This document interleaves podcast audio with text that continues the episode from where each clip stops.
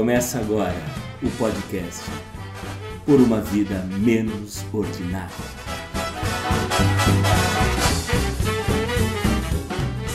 Quem sai aos seus não degenera.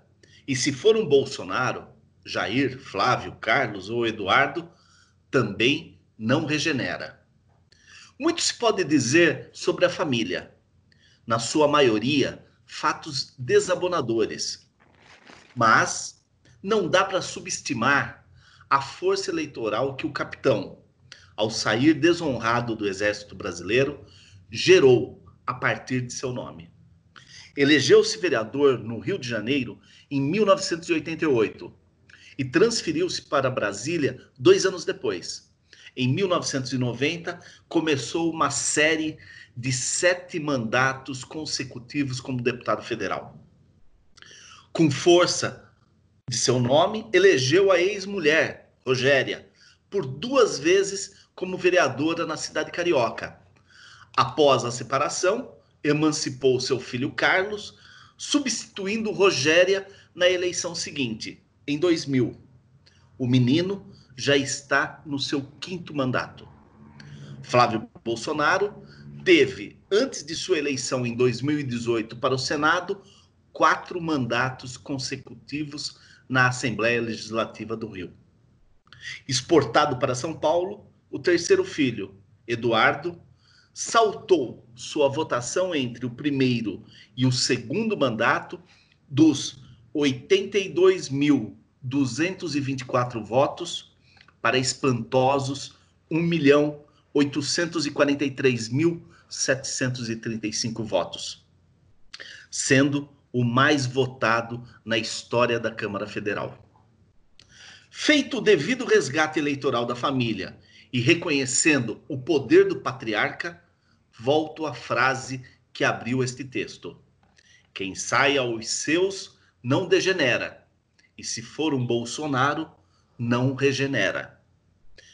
Em matéria publicada na Folha de São Paulo, no último dia cinco de julho, fartamente recheada com documentos da Câmara dos Deputados, mostra uma movimentação de assessores com uma flutuação salarial nos vinte e oito anos do deputado Jair Bolsonaro muito, mas muito incomum. Tão incomum que a oposição sugere investigação por ter a mesma característica da famigerada rachadinha. A rachadinha barra Queiroz, que tanta dor de cabeça dá ao clã Bolsonaro. E o nosso futebol? Antes da pandemia, só medíocre.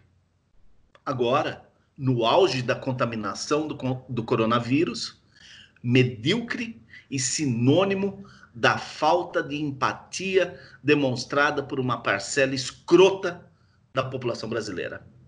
Liderado por certos dirigentes que não têm o menor respeito com as quase setenta mil famílias que perderam seus entes. Neste terceiro e substancioso mexidão, tem mais coisa. Até o fato do presidente, com um histórico de ex-atleta, ter contraído o coronavírus. Fica com a gente. Começa agora o episódio vinte e cinco do podcast Por uma Vida Menos Ordinária.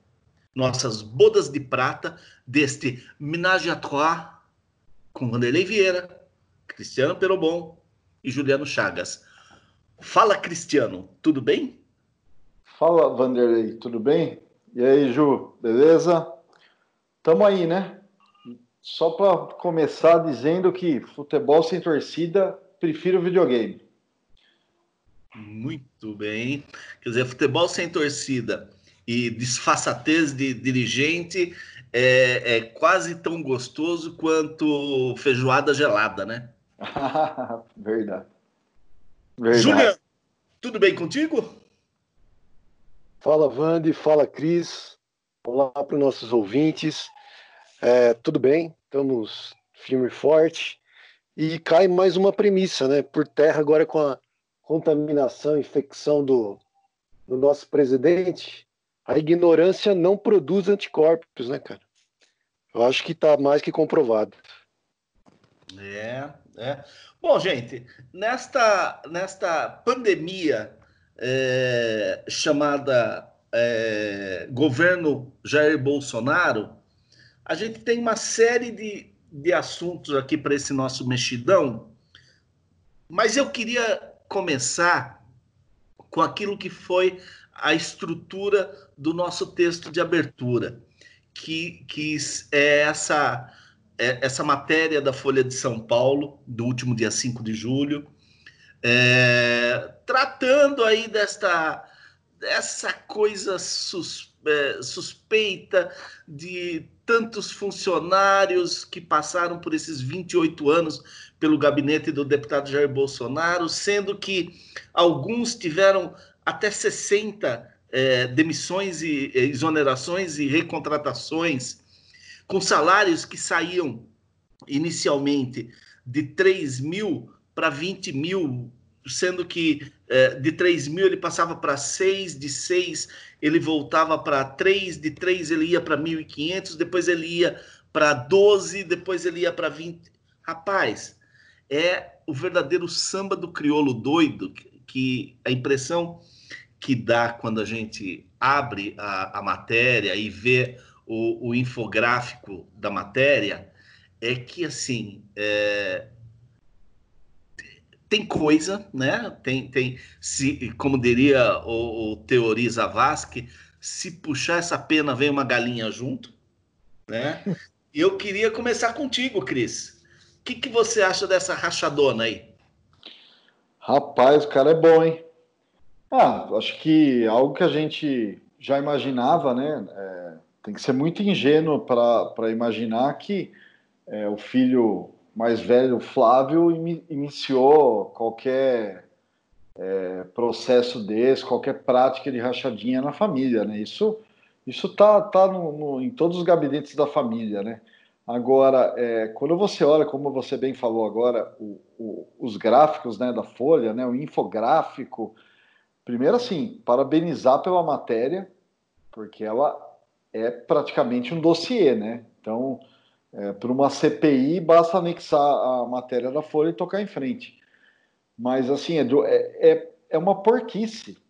É uma porquice, é uma farra com dinheiro público. É, e continua iludido sobre o ex-capitão quem quer, Van. Sabe? Fica iludido quem quer. É, é um, um cara de, de... sem nível algum, de baixo clero, da velhíssima política, velhíssima política, antes desse termo velha política, tá? É... E agora, acho que fica, fica assim, mais do que evidente, né, como, como foi a vida desse cidadão com o nosso dinheiro público, né? É, para quem confiou aí, é, que vinha aí um cara da família para combater a corrupção, com uma pegada liberal, acordou com um cara do mais baixo gabarito da Câmara dos Deputados, que já aderiu ao centão e agora abraça o populismo de vez. É, e, e, e Cris, e assim, olhando, eu estou nesse momento vendo o, o infográfico aqui da Folha, a, a campeã de contratações e recontratações, de exonerações e recontratações, é a Valderice Santos da Conceição, a famosíssima, talvez o açaí mais famoso do Brasil, né? Mais que caro, é a, Val, é, é a Val do açaí, né? Mas a Val, é, a gente tem que, que, que dizer, né? Ela, é, é, nesse esquema de, de, de contratação, de exoneração e recontratação, ela é a que ficou com o salário assim mais... É, linear, vamos dizer assim, né? Apesar de ser contratada e recontratada vinte e seis vezes. Lembrando que o objetivo dessa recontratação era retirar é, um, uma espécie de, de fundo de garantia, né? Não é, não é esse o, o termo que usa, eu vou até procurar aqui na, na, na matéria, mas não é esse termo, mas é um acumulado ali pelo tempo de serviço, né? É uma rescisão, que... né, Vande? Uma rescisão, isso. E você, você envolve é, é, é, adicionais aí por férias acumuladas, décimo terceiro, é, uma clara manobra aí para você, para você aproveitar uma brecha e juntar dinheiro. Sim, sim, sim. Então, e a, a Val, ela ficou ali naquele salarinho em, é, inicialmente em dois mil e três de duzentos e sessenta e um reais a quinhentos e vinte e dois reais, e ela teve um pico aí no salário em dois mil e doze, que foi para dois mil e quatrocentos reais, né? E depois caiu de novo, a partir de dois mil e treze ficou em oitocentos e quarenta e cinco, depois mil e duzentos e tal. Mas tem alguns outros nomes que, que esses números é, são surpreendentes, né? É, pelo, pelo, pela flutuação é, do valor, né? Por exemplo, é, o Ayrton de Oliveira Guimarães, né? Que foi assessor por dez anos. dez anos. E hoje, é, pelo, pelo que se entende aqui da matéria, ele está no gabinete do Eduardo Bolsonaro, né? Mas ele tem um, um salário que, que oscila aí é, de cinco mil a treze mil, a doze mil novecentos e quarenta, né? Beleza. É, e ele muda o cargo, né? Os cargos dele mais de dez vezes, né? É, e outros, né? E outros aqui que no decorrer da, da nossa conversa a gente vai, vai lembrando os nomes e os valores. É, Ju, o que, que você acha de mais essa lambança para cima do mito? Vani, será que não é uma meritocracia bolsonarista? É possível, dentro dos padrões do... bolsonaristas. É, acho que o cara acho que inovou no serviço público, né? Criou... Mas, mas, ô, ô, ô, Ju, mas então é mérito e demérito, porque o cara às vezes tinha um salário de, de seis mil, depois passava para um salário de três, depois passava para um salário de mil, depois passava para um salário de doze, então é mérito Verdade, e demérito. Só, só erraram nas contas, né? É avaliação cara, de resultado, isso. É, desempenho. Acho que ela, é, desempenho, acho que caía e subia é, no mesmo dia, né? Cara, é, é assim, é tão absurdo, né? E eu concordo com o Cris, foi feito um, a matéria é muito boa, cara, muito bem, muito bem construída, muito bem investigada, né? E assim, me chamou, muitas coisas me chamaram a atenção, né? Se você pegar um terço das pessoas que passaram no gabinete, que dá mais de trinta pessoas que tiveram é, dentro dessa operação, né, vamos, vamos chamar assim, essa exoneração e contratação de auxiliar, tudo feito no mesmo dia, né? Pessoa, a mesma pessoa era exonerada e contratada no mesmo dia. É, enfim, é, de, um, de um assessor para outro, salários que, como você já pontuou, dobrava, triplicava, quadruplicava, ah, quer dizer... Ah. Não existia lógica nenhuma. Aliás, se existia lógica era fazer o que o cara, o que o Bolsonaro realmente sempre fez, né? Que não é, que não é justificar nada, né? Não, não ter apreço nenhum pelo serviço público, né? É absurdo, né, cara? É, é absurdo. É, e também o que me chamou a atenção é, é, é ver como essa organização é, passava por toda a família, né? Como a gente já também pontuou em outros episódios, né? Não é um caso do Bolsonaro, não é um caso do Flávio Bolsonaro, é uma, pelo menos no meu entendimento, é sim uma organização criminosa, porque a máfia, você tem, né? A família... Oi? É a máfia, né? É, você tem a família operando em conjunto, né? Tanto é que dos nove, nove assessores que passaram pelo gabinete do Bolsonaro, né? Depois foram para o gabinete do Flávio, né? É um troca-troca ali de auxiliares, né? De práticas. Quer dizer, cara, é, é esse país, né? É, é, assim, o, o mais absurdo que essa investigação muito bem feita pela Folha de São Paulo, que foi de noventa e um até dois mil e dezoito, quer dizer, é uma prática que se estendeu por quase é, vinte anos, né? Não foi de um... Não foi uma coisa de um mandato, de, dois, de um ano, de dois anos. É uma prática de mais de décadas, né, cara? E só agora isso veio à tona com essa consistência toda, né? Cadê o Ministério Público? Cadê o Tribunal de Contas? Quer dizer, cadê os órgãos que deveriam estar ali fiscalizando, né, cara? Parece eu, que... Eu um... acho que a própria Câmara, né? A própria Câmara, de, uma, alguma, ah. de alguma forma, é, deve haver alguma, não sei, auditoria, algum, né, o próprio Tribunal de Contas, né, o Ministério Público Federal. Não é possível, né, cara, que precise a imprensa, né, vinte anos depois, montar um, como o Cris bem falou, um dossiê muito bem feito para fazer uma acusação dessa. Quer dizer, falhou todo mundo, né? Quem devia estar fiscalizando não fiscalizou nada, né? Porque é uma coisa absurda. E falando de, das personagens desse, desse episódio, né, de, dessa trama toda, você falou da Val, né? E é uhum. bom a gente lembrar também que a Folha de São Paulo, em janeiro, né, de dois mil e dezoito, foi até Angra dos Reis, onde ela tinha lá, onde tem, acho ainda deve ter, não sei se ainda tem, mas pelo menos tinha sua casinha lá, sua barraquinha de açaí. Na época, ela estava lá, né?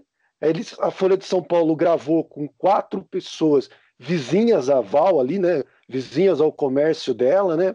Falando que ela que era comum a prática dela estar nesse estabelecimento comercial vendendo açaí. Quer dizer, ela mais que ficou mais que provado que, que ela era uma funcionária fantasma, né? Porque é, é impossível é, você estar em dois lugares ao mesmo tempo, vamos combinar, né? Então, é, depois na campanha, durante a campanha, esse caso da Val foi levantado, inclusive no Jornal Nacional, se eu, não, se eu bem me recordo, né, foi levantado. O Bolsonaro desmentiu, dizendo que, que em janeiro ela estava em férias, né? Ele mostrou lá que na Câmara Federal ela estava em férias, por isso ela estava fazendo o que ela bem entendesse.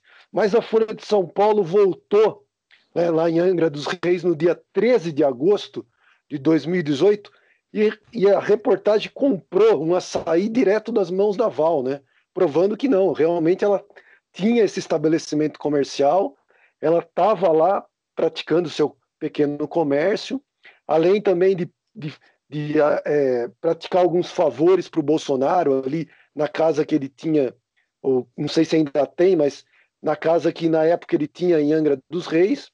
Enfim, cara, é escandaloso demais para dizer que, para tentar desmentir o óbvio, né? E outra personagem curiosa também é a Natália Queiroz, né? Filha do, do nosso Isso. famoso Fabrício Queiroz, né? Que é, passou eu também. Dela, eu, eu ia falar dela exatamente agora, né? Porque então, ela... a gente pega a Val, a Val ainda tem salarinhos modestos, né? Que chega aí a mil e poucos reais. Mas a Natália, em todo o, o período em que ela esteve é, nomeada, os salários foram de doze mil quinhentos e noventa e seis, onze mil duzentos e oitenta e oito, nove mil seiscentos e vinte e seis, dez mil e oitenta e oito. Ou seja, para alguém que, é, no mesmo momento em que ela estava nomeada, ela era personal trainer de famosos, de... Sim. De, de atrizes, de atores, de, dessa coisa dos globais lá do Rio de Janeiro, e ela postava isso diariamente, o trabalho dela nas redes sociais. Ela, ela, conseguiu, ela, conseguiu, ela conseguiu produzir provas contra ela mesma quase que instantaneamente, né, online, né, cara? Então, quer dizer, não...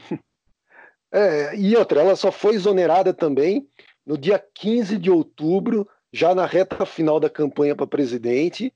É, aí tem aquela questão também, né, que está sendo investigado, de, exatamente, de, do vazamento também de, de informações através de um, deputado, de um delegado da Polícia Federal, né, então tudo isso está sendo investigado agora. Meu, é, assim, as práticas criminosas são tão explícitas, né, que, meu, não, não, não é possível que isso não acarrete realmente num indiciamento e uma criminalização, né, cara? Porque a prática criminosa é, é explícita, né? É absurdamente explícita. Ô, ô Cris, você acha que até o final do mandato é, vai sobrar espaço na cueca para tanto batom? Ah, bicho. Eu acho que já não tem, né? Vai ter que aumentar o tamanho da cirola aí, né?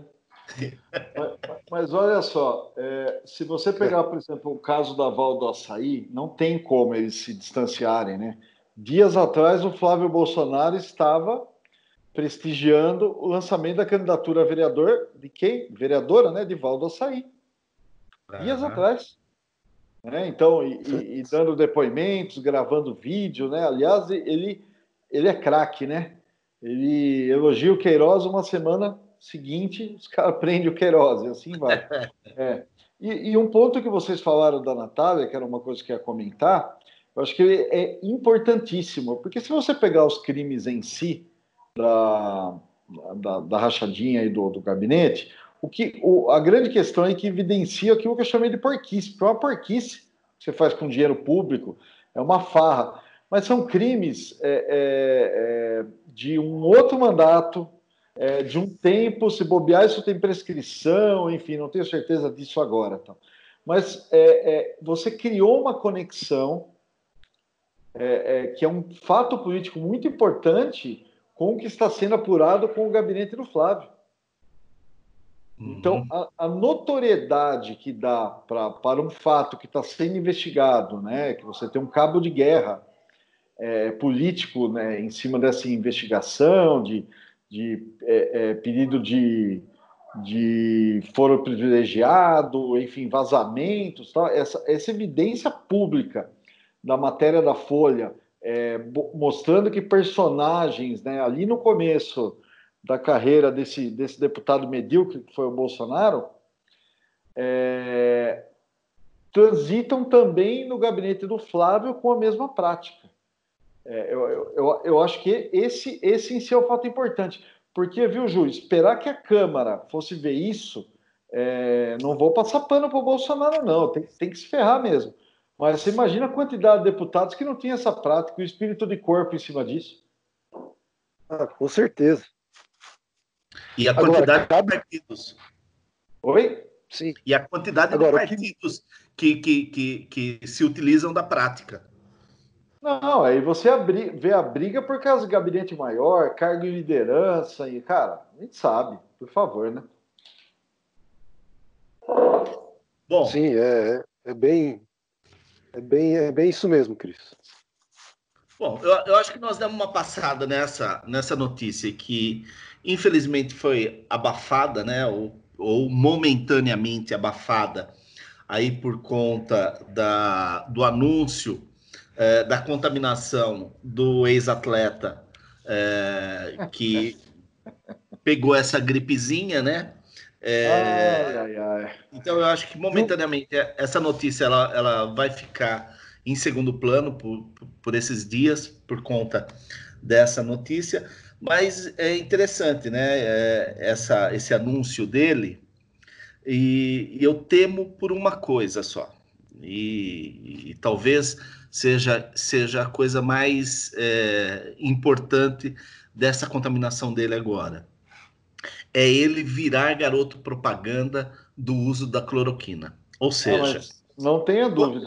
Mas então, quando o mundo inteiro já descartou esta possibilidade, quando o mundo inteiro, quando todas as organizações sérias, é, dentre essas organizações sérias, a O M S e, e os governos todos que passaram pela pandemia, que já enfrentaram isso...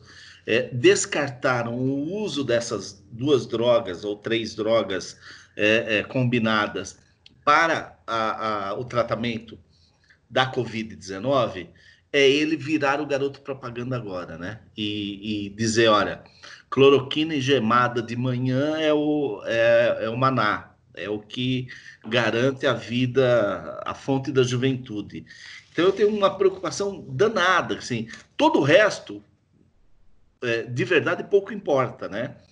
É, em que grau ele está com essa contaminação, que não está, mesmo porque ele será muito bem atendido, que a gente sabe disso. Acho que o grande problema é esse, é a partir de agora ele virar o garoto propaganda, como já fez hoje, né?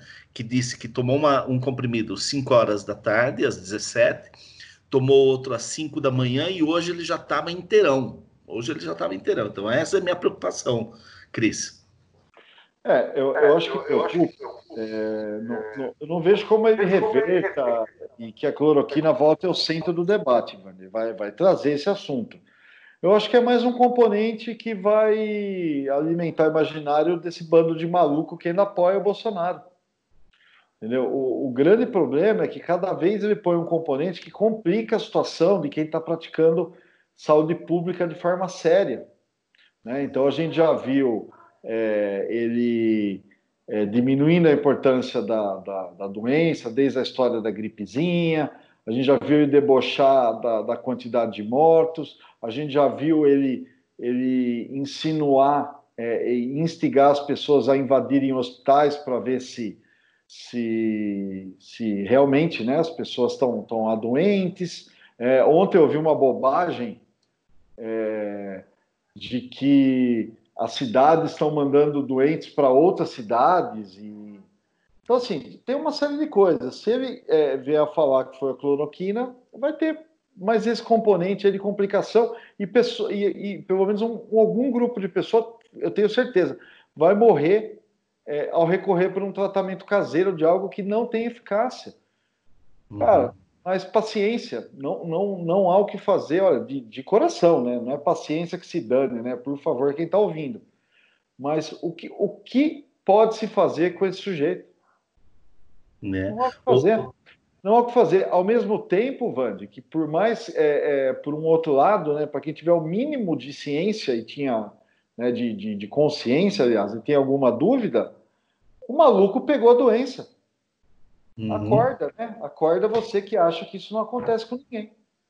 É, o, o, o Superman, né? Eu, eu me lembro da, daquela, daquele episódio que nós conversamos com a psicanalista Adriana Panzan, que ela dizia desse sentimento de, de onipotência, né? Então, a impressão que... A impressão não. Com certeza, esse sentimento de onipotência para o Bolsonaro é, foi, foi ao chão, né? Foi à lona. É, porém, ele vai se apegar ao tratamento para dizer, olha... Eu não disse que era uma gripezinha, eu não disse que dava para ser tratado com isso, eu não disse que se tivesse usado isso desde sempre a gente não teria esse número de mortes, né?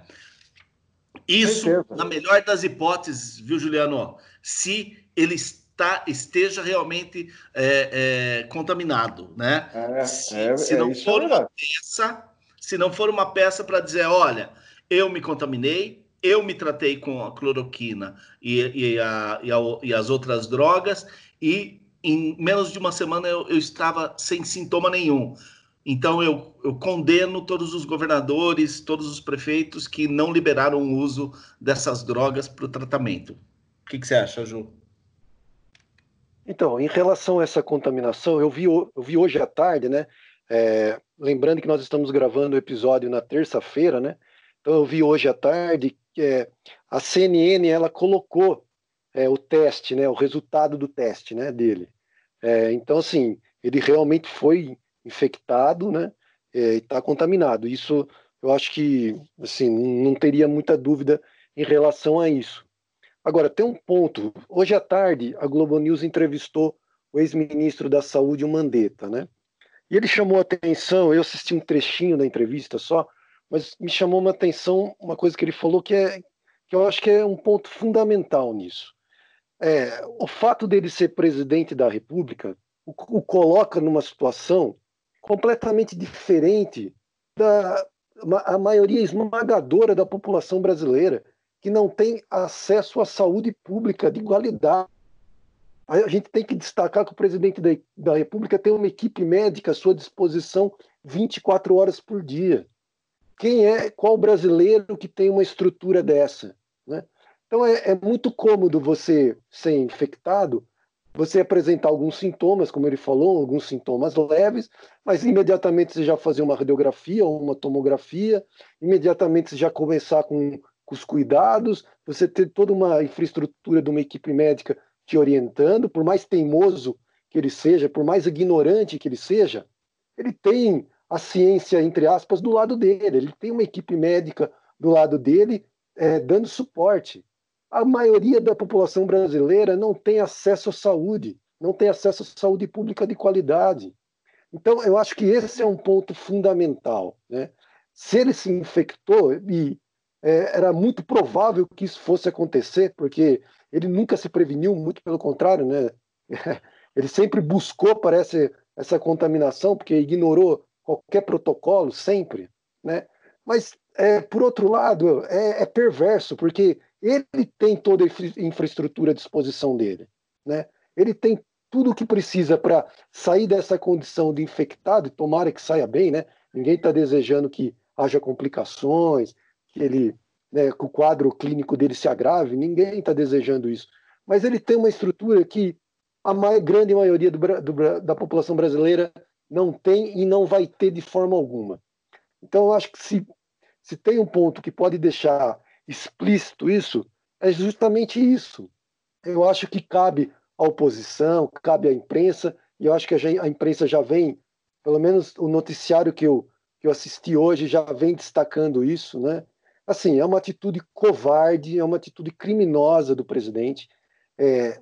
Tanto é que na coletiva de imprensa que ele colocou isso, né, que ele anunciou que estava infectado, ele imediatamente desrespeitou a imprensa que estava ali, é, tirou a máscara, né, ali muito próximo do, da, da imprensa, né, dos repórteres ali.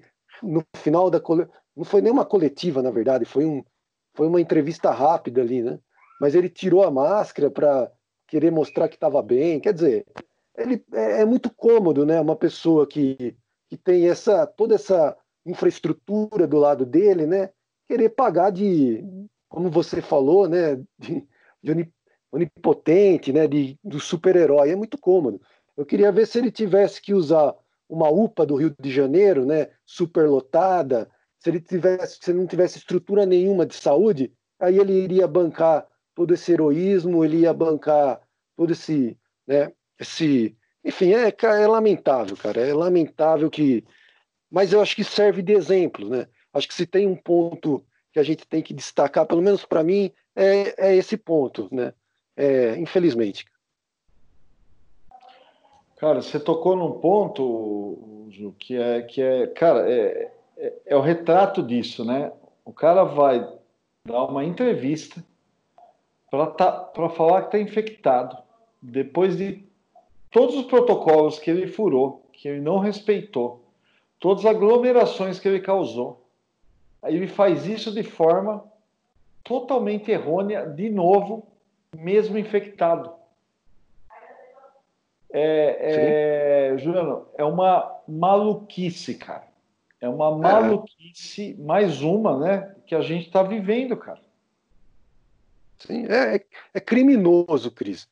Para mim é criminoso, porque é uma atitude assim, meu, dane-se vocês, entendeu? Eu vou fazer o que eu quero, eu tenho a minha estrutura, dane-se vocês. É, para mim é criminoso. Olha, e eu, eu quero pegar uma expressão sua, é, Juliano, para a gente entrar num outro assunto. Você usou a, a, o termo perverso, perversidade, né? É, Sim. Eu quero falar dessa perversidade bolsonarista, né? Do, do bolsonarista não, do Bolsonaro, que foi esse veto dele agora quanto ao uso de máscaras, né? Que ele vetou que a obrigatoriedade do uso de máscaras em igrejas, templos, lojas, é, presídios e abrigos é, de, de menores, né? Abrigo de, de, de... como a Fundação Casa, né? É, e mais que isso, e mais que isso, desobrigando, desobrigando o poder público a, a, a fornecer as máscaras nesses ambientes, tanto nos presídios como nesses, nesses é, é, Fundação Casa, ou, ou, similares à Fundação Casa, né? É, então, aí tem perversidade. Aí tem, tem sociopatia, né? Sim. Porque, e, e, e a minha opinião é que o, o Congresso, né, a Câmara, ela tem é, a obrigação moral de derrubar esses vetos. Com certeza. Não é, Cris? Com certeza. Cara, é o que você, você definiu, acho que não tem questão técnica, é uma questão desumana, mais uma. Mais uma. Então não basta é, é, pregar a liberação de aglomeração. É, o cara não permite nem que você faça, que você exija um mínimo para não haver contaminação. Então é toda uma guerra ideológica, né? E, e com pano de fundo a saúde. É, tudo aquilo que ele tava faz, pretendia fazer na pasta da cultura, é, na própria educação, né? E, e apesar do, do desmonte todo, né? Não, não conseguiu fazer isso de forma competente. Ele achou no coronavírus uma, uma, uma forma de expressar é, da, da forma mais cruel possível o, a sua forma de pensar, é, é uma forma de dividir a sociedade. Então, qual é o sentido de você é, não impor, né, é, o uso de máscaras, né? Se ela sabidamente ela poupa pessoas no grupo de risco, né? Quando você fala, por exemplo, poxa, das igrejas, né? A gente sabe do, do tipo de aglomeração que corre é, nos presídios, né? Se ele não consegue ser humano com, com os presidiários, ele põe em risco os funcionários. Uhum. Não tem, não tem, cara, não, não, não, não tem. Acho que um, é, é desnecessário, é perder tempo é, é, do ponto de vista técnico, como isso ocorreu É, é, no legislativo, vetou, não vetou, enfim, isso, isso era para ser consenso, gente. Simples, simples, não é, não é uma questão de, de visão é, ideológica, de conservadorismo, de ser progressivo, de esquerda ou direita. Ele é simplesmente um cara cruel. Uhum. Ju? Não, Ju? Concordo. Eu acho que o Cris já fez um... Oi, concordo. Não. Estão me ouvindo? Ouvindo. Então, eu concordo. Eu acho que o Cris foi muito, muito feliz na fala dele. É, fez uma, uma, um bom resumo. Eu acho que é isso mesmo. É uma crueldade, né? Volto a falar, num, volto a pontuar. Num país do tamanho da nossa desigualdade social, que as pessoas não têm acesso à saúde, né? É como aquela besteira de contaminação para o rebanho, né? Ah, vamos infectar todo mundo, que aí todo mundo produz anticorpos. Quer dizer... Se você ouvir um especialista sério falando, é, pontuando sobre esse assunto, por exemplo, meu, é, é, é tão estúpido, é tão absurdo, né, você esperar que, sei lá, setenta por cento da população se contamine para produzir anticorpos, e isso vai custar pelo menos três a cinco por cento de mortes de, de, da, dessa população infectada. É uma coisa assustadora, é uma coisa monstruosa. Não existe em lugar nenhum no mundo estratégias como essa, e o cara, e o nosso presidente defende. Quer dizer, é, é mais que a ignorância, é o que você falou, é o sadismo mesmo, é a perversidade, sabe? É tratar a vida humana com total desdém, total, sabe? Então, né, não, a gente não tem muito o que falar, né? Acho que a gente já vem falando isso episódio após episódio, e, e é lamentável, cara, é lamentável. É, ô, ô Cris, eu vou aproveitar um ganchinho seu aí, que você falou de Ministério da Educação, né? Quando você falou aí de desmonte, é, só para a gente atualizar, né? Porque, na verdade, o nosso episódio anterior, o, o vinte e quatro, é, a gente levou uma rasteira, né? Por conta dessa, desta loucura chamada... governo Bolsonaro, né? Então, a gente tanto falou do, do decotelli, da, é, da, da saia justa que ele tinha se metido aí com, com relação à desconstrução é, da, da biografia acadêmica dele, né? Dos títulos e tudo mais, né? É, e no momento em que nós gravamos aquele episódio, ainda existia toda uma, uma saia justa, mas não uma definição. Enfim, o que nós tivemos na manhã seguinte à gravação do programa foi o decotelli saindo de fininho e, e, e desconstruído, literalmente desconstruído, né? Acho até que eu, eu vou fazer aqui uma, uma, uma defesa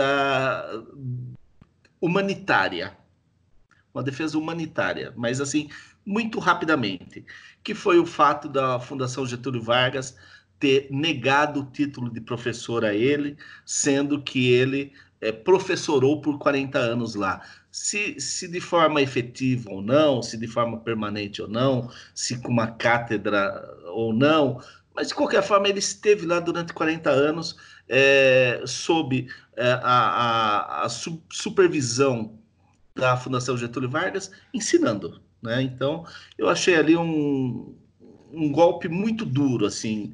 Se todo o resto tinha razão de ser, eu não sei se esse, esse tiro de misericórdia é, precisava ser dado. É, é só uma defesa humanitária que eu estou fazendo aqui. É, mas aí nós levamos essa, essa rasteira, porque ficamos completamente é, desatualizados, né? Por conta da, da, do nosso período aí de gravação. Em seguida, aquele que já tinha sido cotado, inclusive antes que o Decotelli, né, que é o atual secretário da Educação do Estado do Paraná, né, o Renato Feder, é, foi, foi a, a porcina da vez, né, aquela que foi sem nunca ter sido, né, é, que também almoçou com o homem, tomou café da manhã com o homem, foi...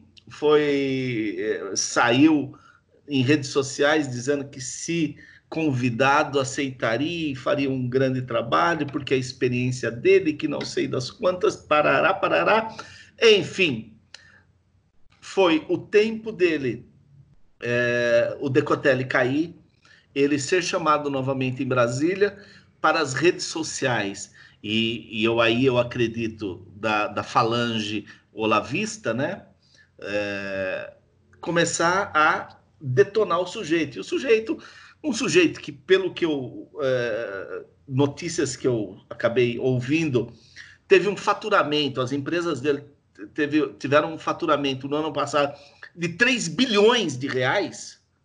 Ah, não tem que ficar é, dando, dando espaço, né, na, na sua agenda mental para a falange olavista, né, é, e, e do Carluxo, né, então o sujeito pegou e falou, oh, meu amigo, ó, o trabalho que eu estou desenvolvendo aqui no Paraná, quero continuar desenvolvendo, um abraço, tudo de bom, e o governo Bolsonaro vai ficando cada vez mais tóxico, né, tão tóxico, tão tóxico, ao ponto de, neste momento, o presidente Bolsonaro dizer que está sondando o major Vitor Hugo para assumir o posto, para assumir o cargo de ministro da Educação. Eu gostaria que eh, quem está nos ouvindo procure, eh, dentro do, do, do, dos episódios do My News, né, do Segunda Chamada, uma entrevista que talvez tenha sido a primeira entrevista que o Vitor Hugo deu, né, que alguém do governo deu para o pessoal do Segunda Chamada, que é o Antônio Tabet, enfim, é, a, a Mara Luque, a Marilis Pereira Jorge, enfim. E aquele cara, ele, ele, ele simplesmente não conseguia articular duas frases, concatenar duas frases, né? Então, é, para quem tem alguma dúvida de quem é o, o, o major é, Vitor Hugo, assista aquele vídeo. Então, eu gostaria de vocês agora é, uma avaliação desse, dessa coisa que talvez é, seja a mais vexatória nesse momento para o governo Bolsonaro, que nós não podemos esquecer. Na campanha disse que em três anos nós teríamos o nível de educação da Coreia. Só que ele... Do norte. Acho, acho que do norte, né? Cris, vai lá.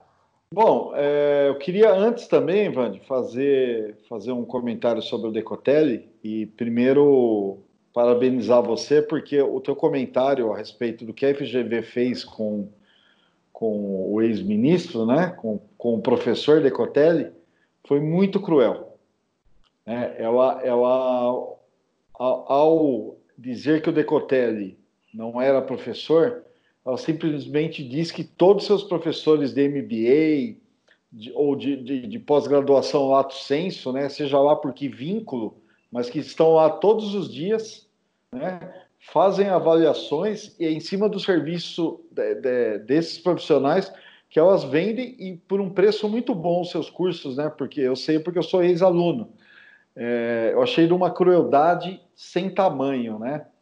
É, muita gente falou também de um certo componente de racismo, né? Em cima da, da, da, do volume de críticas, né? É, é, assim, não dá para dizer que não tem, porque o racismo no Brasil é estrutural em tudo, né? Então, como dizer que, que num caso desse, né, de tamanha, tamanha repercussão, também não, não, não, não estava presente. Mas que as falhas eram graves, né? Em especial, em especial aliás, é, para o ministro da Educação. Então, é, que os excessos também sejam, sejam verificados e a F G V... poderia ter ficado calada, né? Não ter, não ter grudado na sua marca essa vergonha. Com relação a, a essa nomeação, eu acho que o Feder foi muito inteligente, né? Eu acho que não, não, não ser mais um taixe, né? É, e isso é, responde um pouco à indagação que eu fiz no último programa, é, antes da, da, da, desse problema todo com o Decotelli, que eu disse que a minha curiosidade era para ver se isso, de fato, era uma amostra de força dos militares e o que aconteceria do segundo escalão para baixo com relação à influência dos olavistas, né? Eu acho que já está claro, né? Já está claro, né? As falhas das questões do currículo do ex-ministro, enfim, eu acho que a gente não, não precisa mais falar disso, mas o empurrão foi grande também da, da olavista, né? Em especial... É, nas redes sociais, é, e não tem um profissional de gabarito, que tenha gabarito de fato, e que tenha um pouco de bom senso, que vai querer ter no seu currículo é, uma passagem por um governo desse tipo de maluco. Ele vai encontrar onde? Vai encontrar é, em mais um incompetente, né, que, o, que o Major Vitor Hugo é padrão Mário Frias, né? Uhum. É, e, e aonde ele não pode destruir, ele simplesmente cria um deserto, né? A gente está vendo isso na saúde, com, com a questão do Pazuello, né? Que também parece que está de saída, uhum. é, na Secretaria de Cultura, que eu falei agora, e colocar, cara, e, e se aventurar a falar de um Major Vitor Hugo, né? Como você falou, né? O episódio dele no, no, no, no My News, né? No canal My News, como é o nome do programa mesmo, Vande? Segunda Chamada. Isso, exatamente. Aliás, excelente. Cara, foi um dos programas que eu não conseguia ouvir. Eu estava constrangido. A famosa vergonha alheia. Uhum. Cara, isso, isso é o governo Bolsonaro. Um deserto, né? Destruição é, de tudo que é bom e um deserto de ideias. Ô, ô Ju, antes da, do seu comentário, e até para ajudar aí é, no seu comentário, não que você precise... desta ajuda, mas é, uma informação, é, o Major Vitor Hugo, ele é major do Exército, ele é mestre em operações militares pela Escola de Aperfeiçoamento de Oficiais e é formado em Ciências Militares pela Academia Militar das Agulhas Negras e em Ciências Jurídicas e Sociais pela Faculdade Nacional de Direito da Universidade Federal do Rio, entre outros títulos que não são citados aqui na matéria da Folha de São Paulo que eu estou lendo nesse momento, né? E, mas o nome dele já começa a ter é, resistência pelo fato dele não ser general, porque me parece que é, é, uma, é, um, é um quesito atual para que alguém assuma, alguém militar, né, assuma um ministério, o fato dele não ser general, é, e tem gerado também uma resistência aí na ala do, do, da milicaiada, pelo fato do Vitor Hugo ter apenas quarenta e três anos. Qual a sua avaliação? Olha, primeiro, eu acho que é importante, é, nessa questão do... do... do Feder não, não ter aceito, né, na verdade, o, é, o convite, eu acho que é a questão também do Ratinho Júnior, né, da indicação dele, de quem indicou ele para o governo, que foi o Ratinho Júnior, né, ele é secretário de Educação, né, no estado é, do Paraná. Então, assim, ele teve uma indicação de uma pessoa que é próxima ao Bolsonaro, né? É, o Ratinho Júnior é do P S D, né? A gente sabe que, que o P S D do Kassab não está longe de ser um partido, além de ser um partido do centrão, é um partido que, meu, não vai, se puder abocanhar tudo que, que puder no governo, vai abocanhar, né? Se você, você, a gente já falou isso em outros episódios, né? Ah, ter conseguido nomear um, um ministro da comunicação, né? Que foi que também é, um, é uma pasta importante. É, você agora tem essa possível, não deu certo, mas tentaram essa indicação para o Ministério da Educação. Enfim, é um partido que está sempre ali muito esperto na possibilidade de abocanhar recursos públicos, né? Então, essa indicação do Ratinho Júnior, é, eu acho que vale a pena a gente destacar também que não foi uma escolha aleatória, vamos dizer assim, ah, porque o cara estava fazendo um bom trabalho no Paraná, chamou atenção. Não, isso, acho que a história não é bem essa, né? A história é muito mais complexa, é muito mais política, é, então acho que é importante a gente pontuar isso também. Agora, como bem diz o Cris, né, meu? Para ninguém que tem uma carreira séria, né? Um cara que é um educador, um cara que já passou ou por gran, grandes universidades brasileiras, vai aceitar um cargo para ser subordinado de um Jair Bolsonaro, né? Não, não dá, não, não, é, não é sério, né? Entre os nomes que foram até cogitados, tem o atual reitor do I T A, né, o Instituto Tecnológico da Aeronáutica, o Anderson Correia, que também é, é evangélico, né? Agora, eu duvido que, por exemplo, o reitor do I T A, que é uma das faculdades mais importantes do Brasil, mais destacada, iria aceitar um cargo de ministro da Educação para ser desautorizado por um Bolsonaro, né? Então, assim, é, o, cara, o cara que aceita um cargo desse é porque está pouco se lixando para a sua carreira, né? Para a sua carreira acadêmica. É o cara que imediatamente vai rasgar sua carreira acadêmica, né? Então, assim, eu vejo dessa forma, nenhum candidato sério que tenha já uma trajetória acadêmica consolidada, muito bem avaliada, muito bem estruturada, vai aceitar um cargo desse para ser fritado, né, para essa ala ideológica olavista, né, enfim, não, não vejo, não vejo sentido nenhum em alguém que tem uma carreira acadêmica já muito bem estruturada aceitar um cargo desse. Então é o que a gente está discutindo, vai ficar orbitando ao redor dessas pessoas insignificantes, né? Se não fosse o Bolsonaro ali, jamais teria uma oportunidade de virar ministro, né? Como ex-ministro, né? O Van Traub também. Se não fosse o Bolsonaro, jamais teria chegado ali, né? Aliás, nem se qualquer estrutura ali mais próxima, né? Sei lá, um secretário, nem isso acho que teria conseguido em governo nenhum, né? Então vamos combinar que, usar uma metáfora futebolística, já que a gente vai discutir um pouco de futebol nesse episódio também, é você pegar um jogador da terceira divisão e de repente colocar ele na seleção brasileira, né, meu? Não dá, né, cara? Não vai dar certo. Bom, só para a gente atualizar a, a informação aqui no, sobre o Ministério da Educação e os, os nem postulantes, né, os nomes que estão sendo é, mencionados, nós temos também é, Aristides Simadon, que é reitor da Universidade do Oeste de Santa Catarina, É, o Anderson Correia, que já foi é, dito aí pelo Juliano, né, que é, é o reitor da, do I T A, né, o Instituto Tecnológico de Aeronáutica, e tem outro nome que é Marcos Vinícius Rodrigues, que ele presidiu o INEP, né, que é o Instituto Nacional de Estudos e Pesquisas é, Educacionais. Enfim, é, e o Vitor Hugo, que pode ser aquela, aquele balão de ensaio que, o, que, que foi jogado aí para ver qual é a reação do Congresso, né? Agora, é, a gente, de qualquer forma, é, nunca teve uma crise tão é, profunda dentro do Ministério da Educação como nós estamos tendo agora, nunca.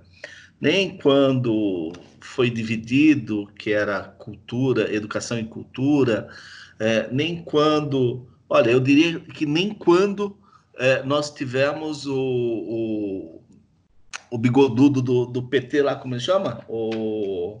Mercadante. Mercadante, o Aloysio Mercadante. Acho que nem quando a gente teve o Aloysio Mercadante, que também não fez nada, né? Foi um, foi um, um período em que é, o, o Ministério foi tocado por quem estava lá dentro, mas não que fosse um ministro que, que deixou sua marca, que tenha deixado seu legado, né?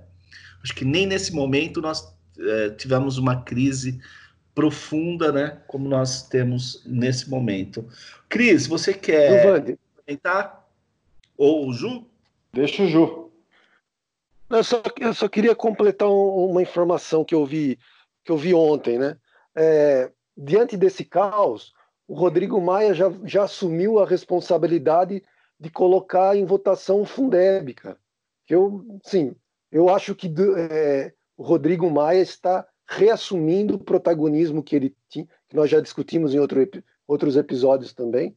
Eu acho que ele reassume esse protagonismo e agora coloca o Fundeb, pelo menos as informações que eu, que eu li na imprensa, que nas próximas duas semanas, no máximo, ele colocaria em, em votação o Fundeb, né? Com as mudanças necessárias, porque a gente sabe que ele tem que ser aprovado ainda esse ano, senão cria um caos, né? Literalmente um caos, na redistribuição de recursos para os municípios, enfim, é algo muito complexo. E ficar esperando uma solução desse governo, né, um governo que não consegue nomear um ministro, não, tem, não vai ter política pública é, realmente que importe, né? Então, assim, eu acho que é um detalhe também importante. Eu acho que o Rodrigo Maia reassume esse protagonismo e acaba pautando o executivo também. Entendi. Cris? Viu? É, mas muito bem mencionado, viu, Ju, sobre o Rodrigo Maia. Aliás, ele deu uma entrevista longa, bem longa, na Globo News no domingo. E olha, tem muita pauta e pareceu bem no comando, viu? Bem, bem à vontade para falar de temas como se presidente fosse. É, e chamando o cara de primeiro-ministro, né? Como é que é, Van? Chamando o Weintraub de lunático, que é preocupado com... É, dizendo que agora o Van, Weintraub é problema dos funcionários do, do Banco, Banco Mundial, né? É, não, achei, achei muito boa a entrevista. Bom, de qualquer forma, é, o, o, talvez o melhor nome que tenha surgido desde o dia, do dia primeiro de janeiro de dois mil e dezenove, né, que é o, o Mozar Neves Ramos.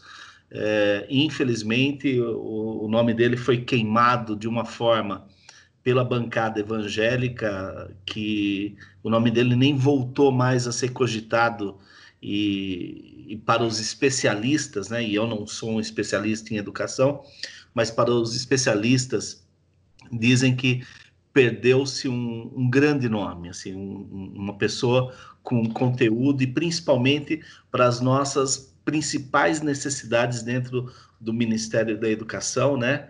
Que, que é a alfabetização, que é o ensino fundamental. Infelizmente, nós perdemos um, um grande nome é, por, por uma questão ideológica, né? Esse governo que tanto fala que, que, não, que não é ideológico, que não seria ideológico, infelizmente, esse nome nem voltou a ser cogitado. E eu, em algum momento, até acreditei que o nome dele voltaria. O Vande. O Vande. Oba. Oba. É, mas, mas olha, é, essa, é, isso tudo vai acabar quando acabar o governo Bolsonaro. Uhum. Né, e você tiver algo minimamente melhor. Então, eu, eu acho que tinha uma certa ilusão, né, é, é, de que primeiro Bolsonaro seria contido, viriam bons nomes. Não há como, não há crença, não há, não, não, não há filosofia para isso, não há, não há identidade com, com, com um projeto é, é, realmente construtivo. Porque, no fim das contas, né, para você fazer educação, para você fazer cultura, para você é, é, fazer saúde, né, tudo isso com qualidade, você tem que ter um respeito ao conhecimento, um respeito à ciência, um respeito às técnicas, um respeito às humanidades. Então, não, não dá para esperar. Para mim é o seguinte, se for para o governo, é parceiro de tudo que está acontecendo no governo. Então, boa coisa não é. Então, se for realmente um bom nome, que se guarde e recuse qualquer convite. Uhum. Sentenciado. Bom, gente, antes de nós é, partirmos para o futebol, eu gostaria de fazer um, um comentário aqui e deixo para vocês o complemento, se é que vocês é, estão com saco para isso.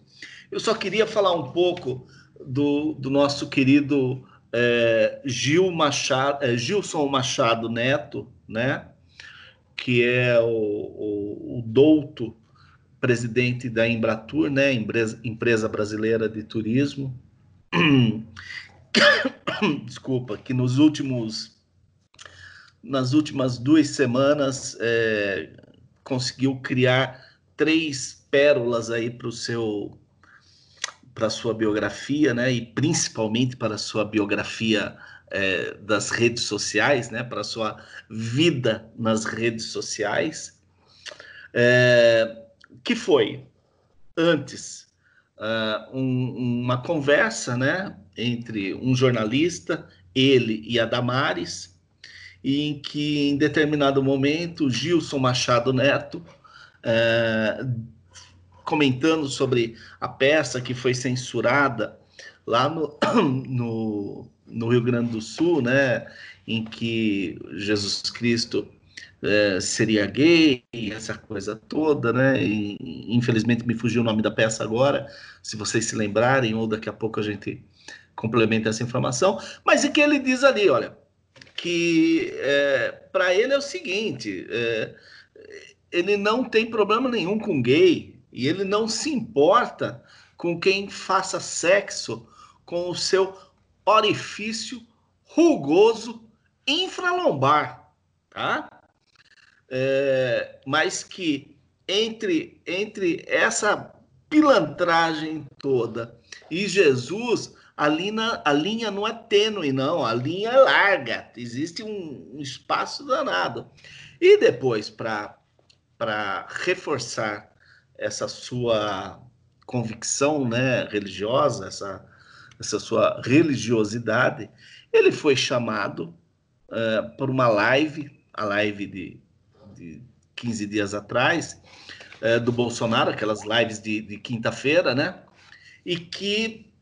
É, ele foi é, so, lhe foi solicitado, porque como um bom paraibano ele é, também é sanfoneiro, né? Todo respeito aos sanfoneiros, porque eu acho um instrumento maravilhoso, mas ele, como um bom paraibano, ele também é sanfoneiro.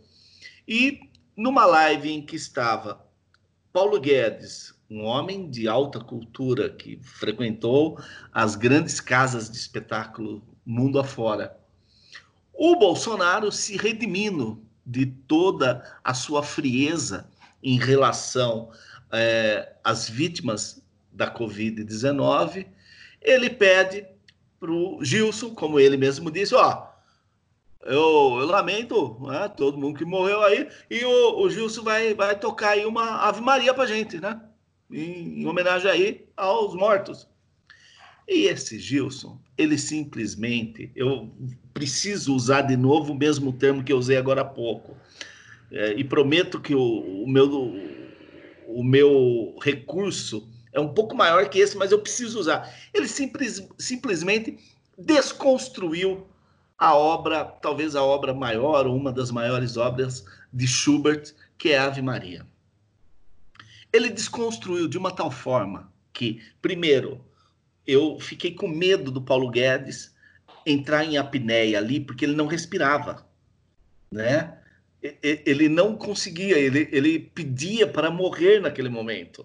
A cara dele dizia, eu quero morrer nesse momento, eu não quero estar aqui, eu não quero ficar para a posteridade é, tendo feito parte desse, disso.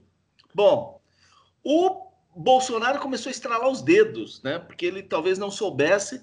É, De, do quão desafinado Gilson Machado Neto é. Bom, como não bastasse tudo isso, né, que foi uma live, então estava aberto e ainda está na, na blogosfera, na, para qualquer um que queira ver, nós viramos piada dentro do jornalismo português, ora pois pois.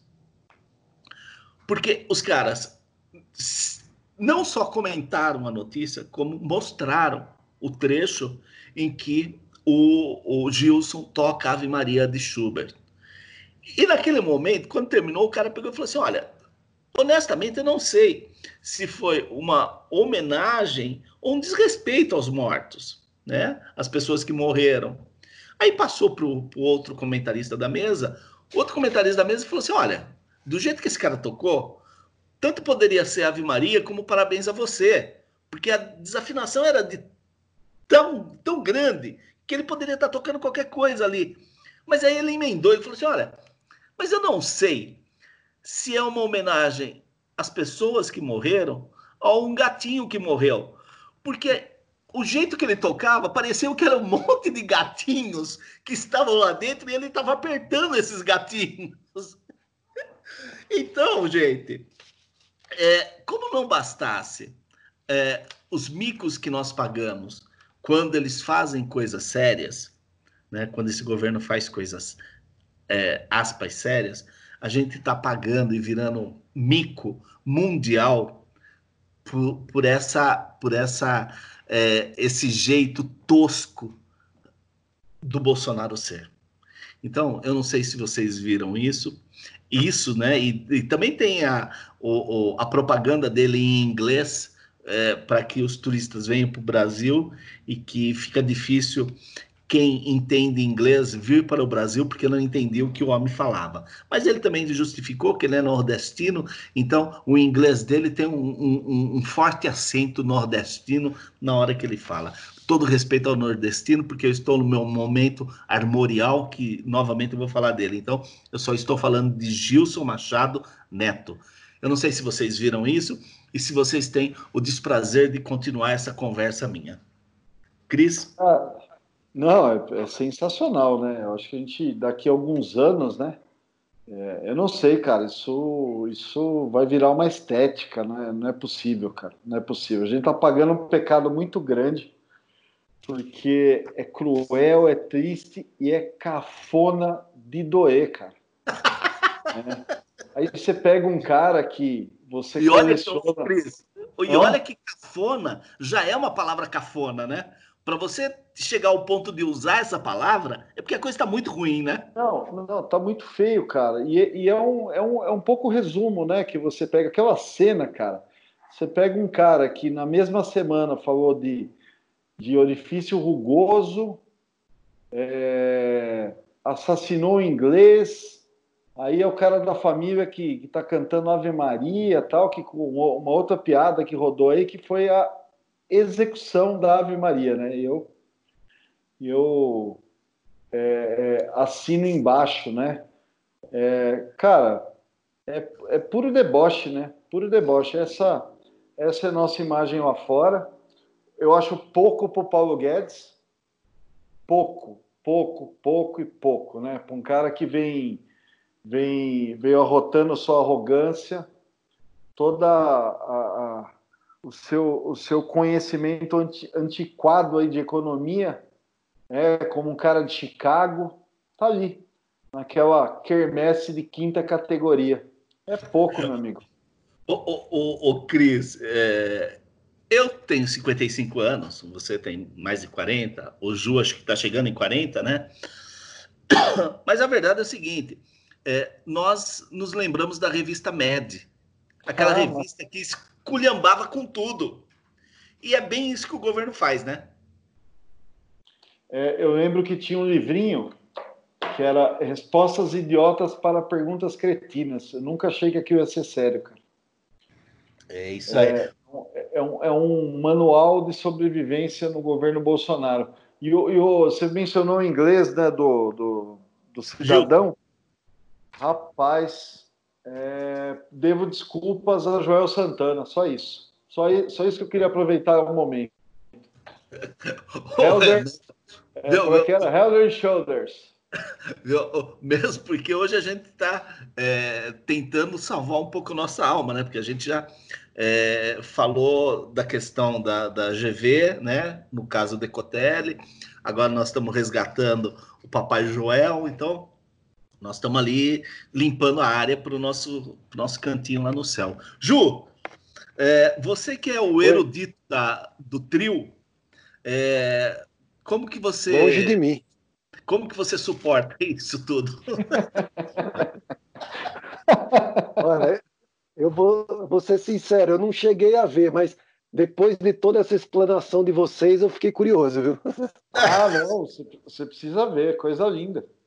É, é. Viu, mas veja na ordem certa, viu? Porque você tem que ver a, a entrevista, que ele fala do orifício rugoso infralombar, para depois... Você vê a, a, a propaganda dele chamando os turistas para virem para o Brasil. E, por fim, a Ave Maria, que aí é, ninguém consegue é, fechar, ter um grande finale tão, tão precioso. Cara, gente... Mas, mas ô, ô, Ju, só, só um segundo. Quando você fizer, conforme, conforme a música estiver indo para sua metade, você vai dando um zoom... na cara do Paulo Guedes. Cara, é a melhor coisa da quarentena. Faça isso, cara. Faça o, isso. O, é um, o Paulo, é um o Paulo puro Guedes intelectual. Momento, o Paulo Guedes, naquele momento, gostaria de ser uma personagem de Dark, para é, só ativar o mecanismo e ir para outro mundo, entendeu? Eu, Num mundo eu, onde não houvesse Gilson. É, é, aproveita, e aí você, você ao ver isso, é, é, ouça o... o episódio do Segunda Chamada, que a gente já mencionou, da semana passada. Uhum. Tem um momento que o Tabet narra o que estava passando na cabeça de Paulo Guedes. Cara, eu parei tudo que eu estava fazendo, porque é, é, é, é muito bom. É muito bom. A gente precisa aproveitar esses, esses momentos para essas pequenas vinganças, para ver se a gente dura esses quatro anos. Bom, Giovanni. Oba! Antes, antes de entrar na pauta do futebol, eu queria só destacar um ponto, cara, que me chamou a atenção. Eu não sei se vocês chegaram a assistir a reportagem do Fantástico sobre o escritório do crime. Vocês, não, não sei se vocês chegaram a ver.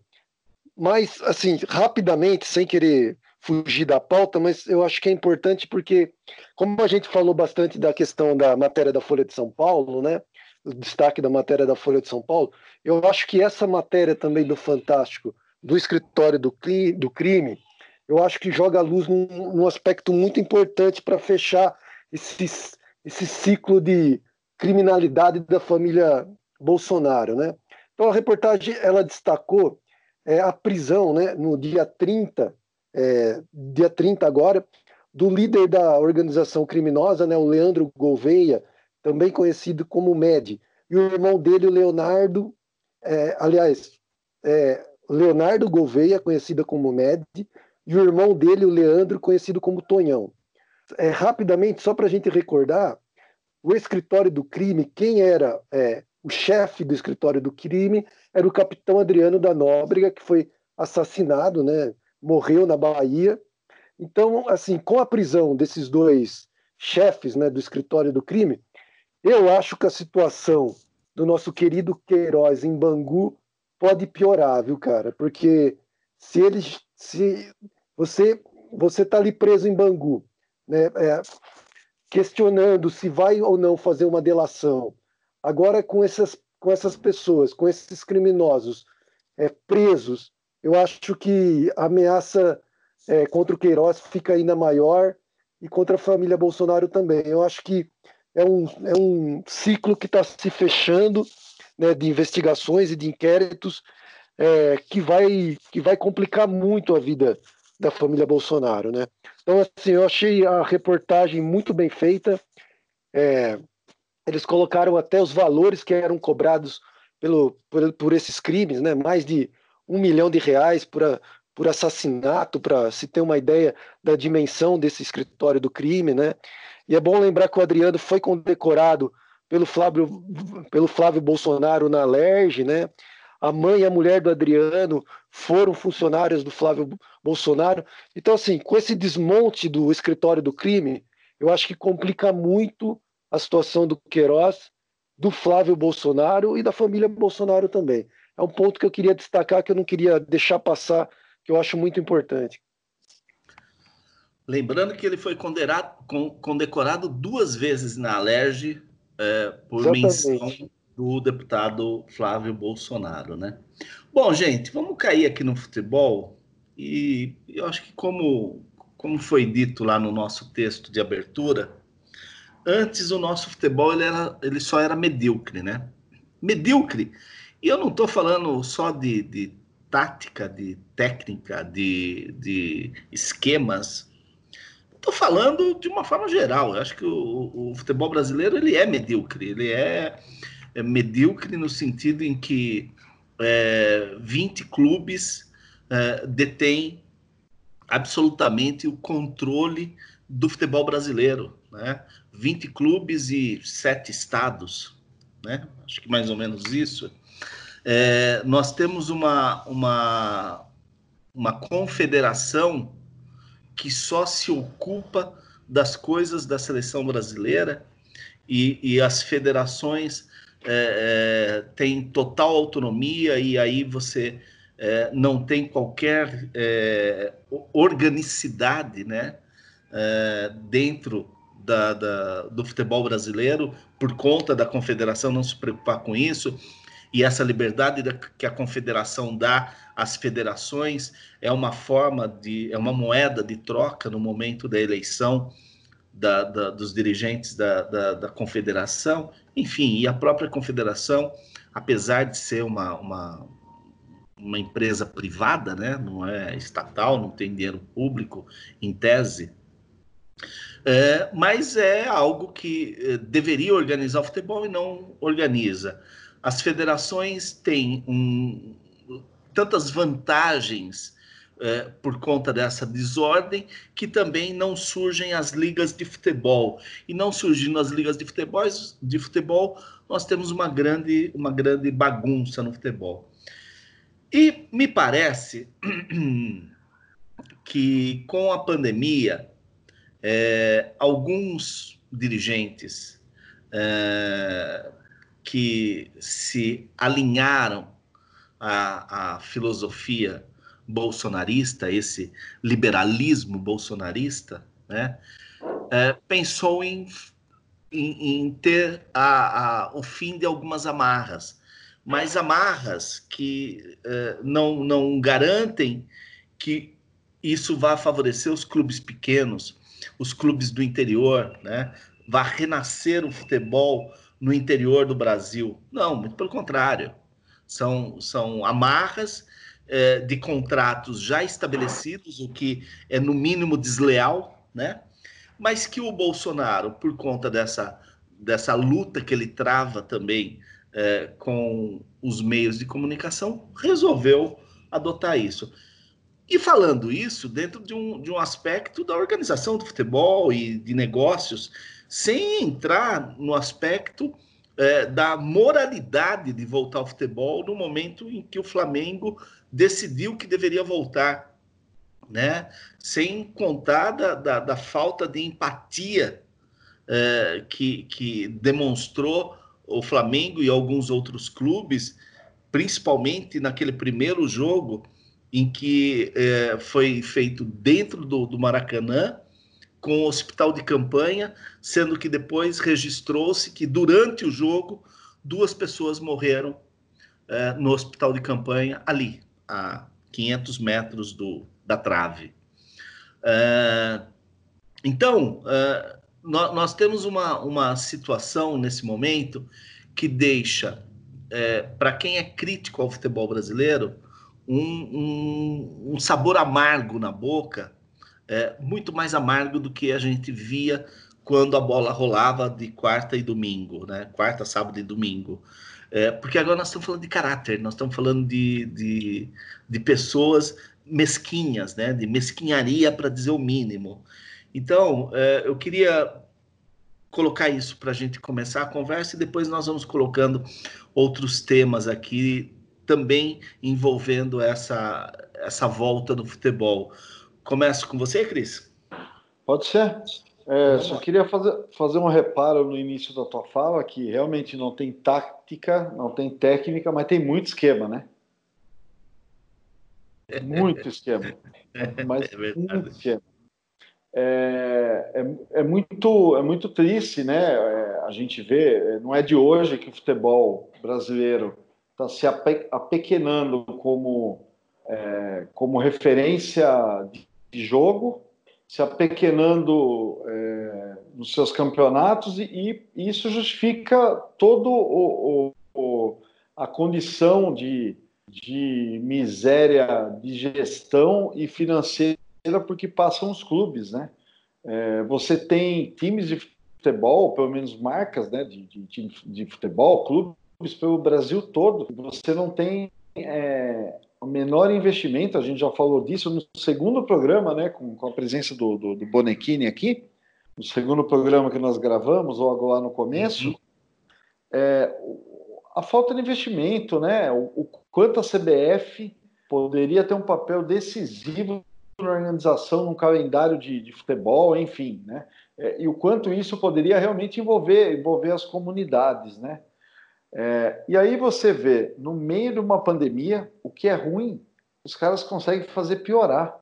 Não tem uma mínima empatia, né? Esse jogo que você mencionou, é, a volta do Flamengo no Maracanã, é, ao lado de um hospital de campanha, quer dizer, os caras jogando futebol, é, do lado de um hospital onde tem pessoas doentes, né, no símbolo desse momento, né? É, esse é um ano que vai ficar conhecido pelo coronavírus, né? Essa era...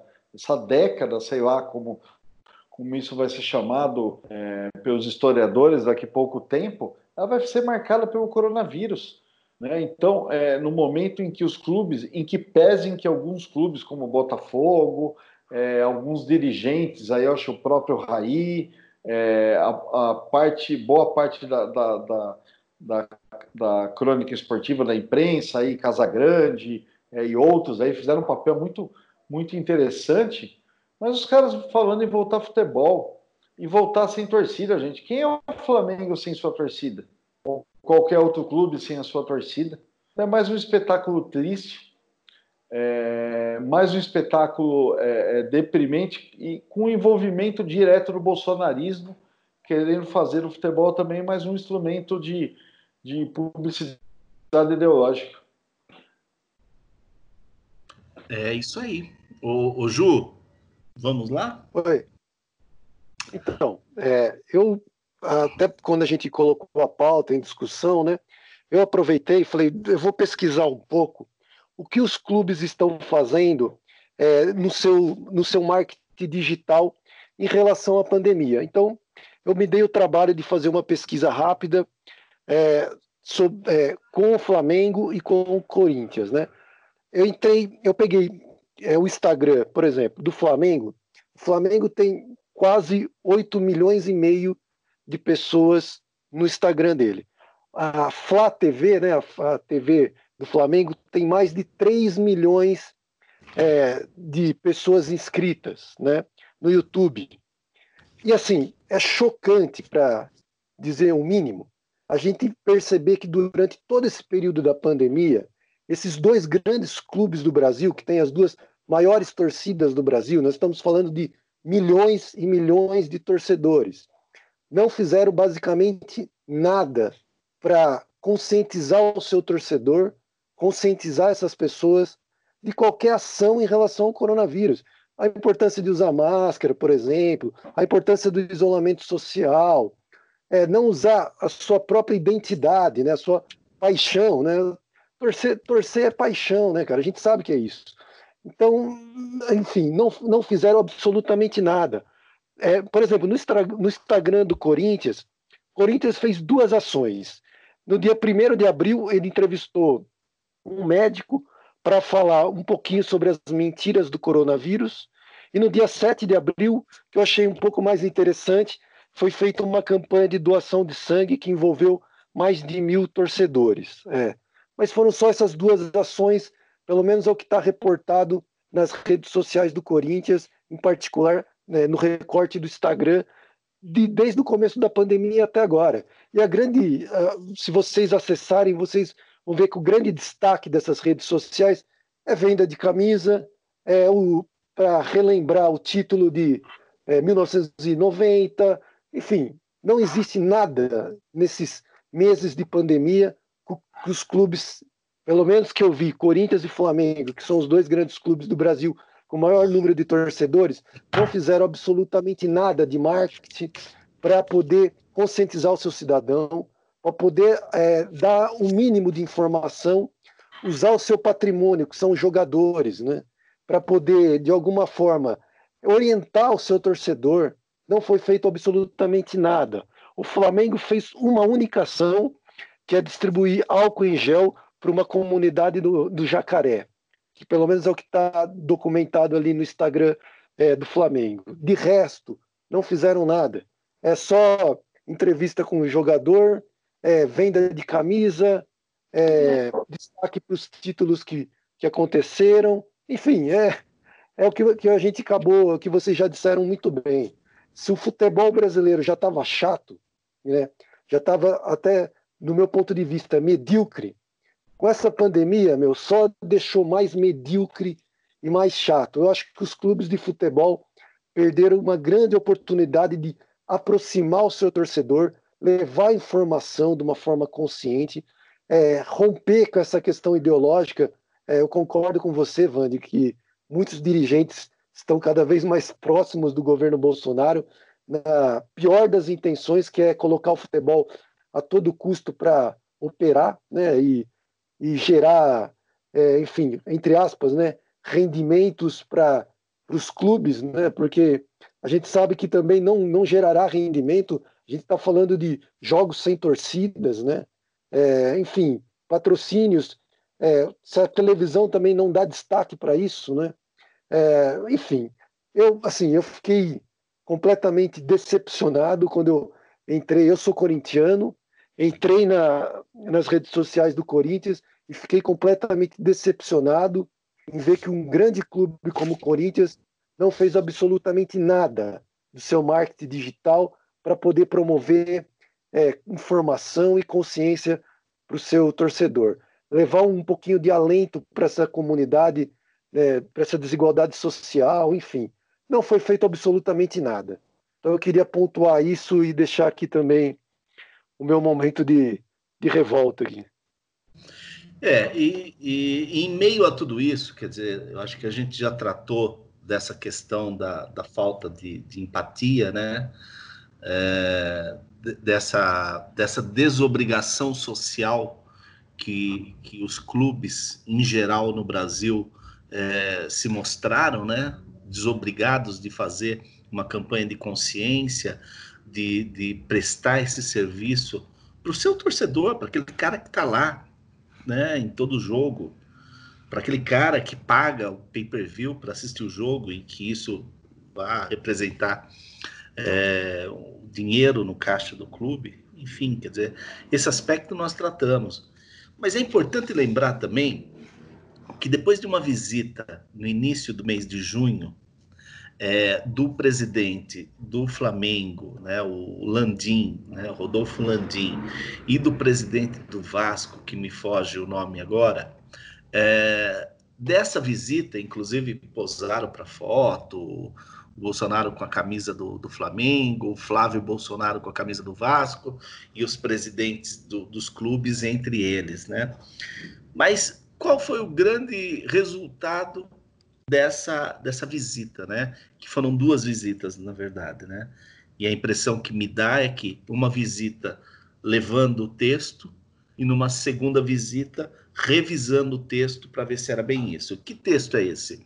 É o texto da medida provisória novecentos e oitenta e quatro, né, que o Bolsonaro é, editou, né, na, publicou no dia dezenove de junho, né, e que, na verdade, a, essa medida provisória é mais uma, uma, uma medida, né, mais uma ação dos grandes clubes para simplesmente acabar com o futebol pequeno no Brasil, do, os pequenos do futebol no Brasil, melhor dizendo, né? Porque, é, entre outras questões, e talvez a mais importante de todas, seja é, o fim ali da, da, do direito de transmissão, né, de futebol pela televisão. E que isso, é, o mandante do jogo seria responsável e, consequentemente, teria a arrecadação total, né, integral desse, desse jogo, né, dessa partida, né? É, para um Flamengo fazer isso, legal. O Juliano deu os números agora da, da, da, da quantidade de pessoas que, que, que assinam ou que, é, que são é, que, que, que veem a Flá T V, né? três milhões, alguma coisa. Mas e o pequeno Boa Vista, que foi aquele time que o, que o Flamengo jogou, né? É, o que dizer do, do finado Olaria, do Rio de Janeiro, né? O que dizer da Portuguesa, do Rio de Janeiro? O que dizer dos times pequenos de, de São Paulo? E, e aí, é, é, talvez, a gente vá falar que a injustiça vai ficar ainda mais injusta, mais dura para os pequenos, porque se nós pegarmos os valores pagos, por exemplo, para o Flamengo de direitos de televisão, é, a Globo pagou duzentos e quarenta e quatro milhões de reais ao Flamengo, né? Então, é, é interessante como o governo Bolsonaro, ele vai misturando a, a, as coisas, né? As maledicências, aquilo que ele não gosta, aquilo que ele não aprova, aquilo que ele quer reprimir, aquilo que ele quer desconstruir. E, em meio a isso, interesses vão, vão grudando, né? vão, vão, vão se, se, se pegando e formando uma massa, uma massa nojenta e cada vez mais nojenta, né? E esse caso dessa medida provisória, a nove oito quatro, é exatamente isso, né? É exatamente é, fazer com que a injustiça que reina no futebol brasileiro seja ainda mais dura com os pequenos do que já é, né? É, e só para concluir esse, esse meu comentário e, e abro para vocês, por favor. É, o Bolsonaro, como sempre, erra, né? Assim, mesmo porque ele chuta pra cacete, né? E quem chuta é, dentro de, de, um, de um acontecimento futuro, no momento deste que este acontecer, a gente vai poder ver o tamanho do chute e o tamanho é, é, da, da imprecisão é, de dados, de informação, de conteúdo, é, e isso acontece com frequência com o Bolsonaro. Por exemplo, esse primeiro jogo do Flamengo e Boa Vista, né, Flamengo contra o Boa Vista, que seria o primeiro eh, jogo em que o Flamengo teve o direito de, de fazer a transmissão pela Flá T V, o Bolsonaro disse que, com certeza, eh, considerando a torcida do Flamengo, consider, considerando a importância do Flamengo, ele arrecadaria, só com este jogo, dez milhões de reais. E dez milhões que seriam é, mais uma fonte de arrecadação, porque quando os estádios voltarem, aí isso vai, vai ser muito mais, né? Só que ele errou tão feio que ele errou no mesmo número de jogadores de um time. Ele errou em onze vezes o valor arrecadado pelo Flamengo. Ele dizia que o Flamengo É, arrecadaria dez milhões e o Flamengo arrecadou novecentos mil. Lembrando, lembrando que com esta medida, todos os custos é, do jogo também fica nas costas do mandante. Ou seja, no momento em que nós tivermos um outro jogo entre Boa Vista e, e Flamengo, sendo que o mandante seja o Boa Vista, muito provavelmente o Boa Vista não terá condições de bancar os custos daquele jogo. Não vai ter condições de, de, de fazer com que o Maracanã abra os portões para que tenha o jogo. Então, é, é daquelas sandices que nós vamos vivendo, né, Cris? Cara, é, eu volto ao, ao comentário que eu fiz, né, no, no começo desse tema, é, a gente vai enterrando algo que era um, um símbolo, né, uma das, das referências, gostem ou não, do, do nosso país. Então, aos poucos, né, você vai também criando um monopólio aí para os clubes, né, para poucos clubes. É, e a gente vai deixando de ter essa, essa, essa atividade também de forma mais democrática, é, e que fazia tanto significado para comunidades aí do Brasil adentro. Não tenho, tenho muito a acrescentar, não, Vandir. É, é, é tudo muito... Tudo, tudo muito triste, né? A gente está vendo o momento do fim de, de, de coisas muito legais que a gente sempre teve. É, é eu, eu, em meio a esse meu comentário, eu gostaria de é, ressaltar é, e valorizar a postura que o Botafogo teve e que o Fluminense é também teve, né? Foram dois times, e agora o Atlético Mineiro também está tendo uma postura igual. É, de, de, de crítica à, à forma com que as coisas estão se dando, né? Principalmente como provavelmente fique o Campeonato Brasileiro quando ele começar, e parece que a data já é dia oito de agosto, né? Enfim, é, mas o, o, então ressaltar que em meio a esta lambança toda nós temos é, clubes como o Botafogo, e eu, não, não só por isso, né, mas isso só reforça a simpatia que eu tenho pelo Botafogo.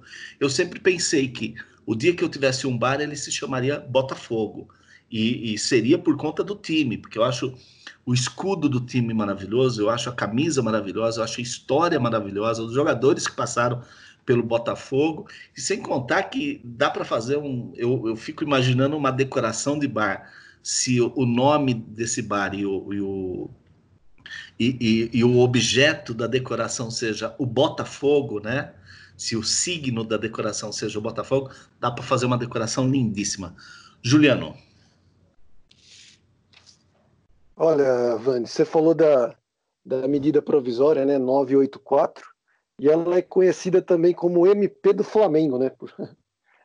Eu não sei, eu não sei porquê, né? É. Cara, essa guerra, como você bem falou, meu, essa guerra entre é, os clubes, e principalmente agora entre a Rede Globo, né? Os clubes que eu falo, é, basicamente o Flamengo, né? Que abriu essa guerra contra a Rede Globo, então, só prejudica os clubes pequenos, como você já bem pontuou, né? O Flamengo, de uma forma ou outra, vai conseguir captar recursos, lógico, não da dimensão, de repente, de uma T V, né? A Globo rescindiu o contrato do Campeonato Carioca, ela vai manter, né, o pagamento para os onze clubes, né, da Federação Carioca, mas rescindiu o contrato, né, porque o Flamengo, justamente como você falou, ele privilegiou a transmissão pela Flá T V, né, o canal no YouTube. Enfim, o Flamengo, de uma forma ou outra, consegue se virar, consegue arrecadar dinheiro, ainda que arrecade dez vezes menos, né, com a cota de televisão, pela internet, de uma certa forma consegue arrecadação.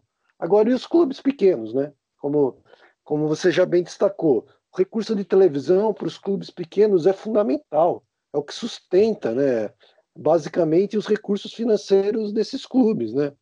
Então, assim, é, é, é o pior, né? É como, como eu já falei, é, volto a falar, eu acho que se o futebol já estava medíocre, essa aproximação dos dirigentes, de alguns dirigentes, principalmente do Flamengo, né, é, do Vasco, como você também destacou, essa repro, é, aproximação com essa ideologia bolsonarista, né, meu, é, é, é ridículo, é catastrófico, né? Primeiro porque não representa a torcida, né? Você vê que é claramente interesses de dirigentes, né? Você não representa a grande maioria dos torcedores, você não representa o desejo do torcedor, você simplesmente está se tratando de um negócio. E aí o dirigente pega o clube, pega esse patrimônio que é o clube de futebol e trata como um simples negócio. O cara acaba fazendo o que ele melhor lhe convém, né? Deixando a grande torcida, que é o que patrimônio do clube, deixando seus, seus jogadores totalmente a relevar, é, de uma forma descartável, né? Enfim, meu, eu, eu também não tenho muito o que falar, mas assim, eu gostaria de pontuar isso. É, eu acho que você pega um grande patrimônio cultural desse Brasil, do Brasil, que são os clubes de futebol, com toda a sua identidade, com toda a sua paixão. Né? Você, nós estamos vivendo um, um momento dramático, como bem pontuou o Cris, talvez seja o pior momento que será lembrado por décadas, né? E os clubes de futebol têm sim uma obrigação social, porque vende isso como propaganda, né? Vende isso, né? Essa paixão da torcida, isso tudo é transformado em negócio. Então, quando é, como é transformado em negócio, ela tem sim essa obrigação social com o seu torcedor. E volto a reafirmar o que eu falei agora de pouco. Não vi iniciativa nenhuma desses grandes clubes de futebol para, no mínimo, sensibilizar o seu torcedor, levar informação, criar um mínimo de empatia com a, com a torcida. Não, é simplesmente um negócio que meia dúzia de pessoas tentam tirar o melhor proveito possível. Ô, é, ô, e... Oba! Não, só, só para complementar o raciocínio, é, vamos pegar então pela questão econômica. Né? Você põe em risco o patrimônio dos clubes aí, quanto vale os jogadores? Uhum. Esse é o mercado. Se, cara, como é, como é que você põe no risco? Eu, eu entendo o dilema, né? Como muitas categorias, com muitas pessoas que precisam trabalhar, com muitas atividades que estão prejudicadas, né? É, é um dilema, é um dilema. A, a, a própria é, T V aberta, ela está pagando é, é, um percentual do contrato, né? Então, de, de direito de exibição, enfim. Porque é, é toda, uma, toda uma cadeia de valor, né, de, de parceiros aí que está sem a sua atividade. Mas, cara, não, não, não, racionalmente, é, é, nem do ponto de vista econômico, se você pensar meramente do ponto de vista econômico, a inteligência nessa tomada de decisão. Bom, ô Ju, eu esperava que você dissesse, porque você... É, falou tantas vezes isso, mas como você não disse, eu não deixarei passar em branco. Lembrando que Rodolfo Landim é o presidente responsável pelos meninos do, do Ninho do Urubu, né? Sim, ah, com certeza.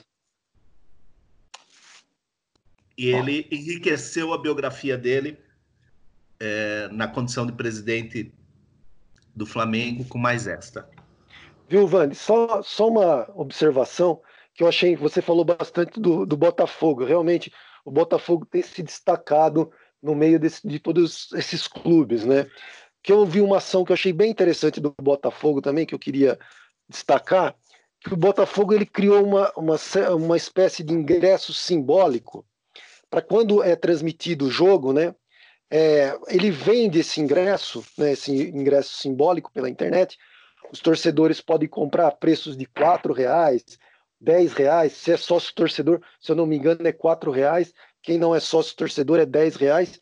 E essa arrecadação desse ingresso simbólico está sendo é, transferido para pagamento de recursos de funcionários do clube. Então, eu achei uma, uma ideia bem original, bem interessante, você criar uma espécie de um ingresso simbólico para justamente você custear, você dar o um mínimo de... Né, de conseguir pelo menos pagar os salários, né, dos funcionários do clube, enfim, dar o um mínimo de assistência para essas pessoas, como o bem, o bem já destacou o Cris também, tem a questão financeira dos clubes, né? Então achei mais um ponto positivo para o Botafogo que eu, que eu queria destacar também. Bom, então já pensando no meu, no meu, na possibilidade de um dia eu ter um bar, eu vou entrar na loja do Botafogo e vou comprar uma bandeira do Botafogo. Pessoal, é, a nossa pauta foi bem extensa, teríamos outras coisas para comentar ainda, mas eu acho que precisamos começar a encaminhar. Tudo bem? Vocês têm algo mais que vocês gostariam de colocar ou podemos ir para o encaminhamento? Vamos embora. Pode ir para o encaminhamento. Pode ir para o encaminhamento. Tranquilo. Bom, então eu vou aproveitar hoje, nós vamos fazer algo é, inédito. É, o nosso ordinário e o nosso extraordinário, eles estarão na forma de um diálogo.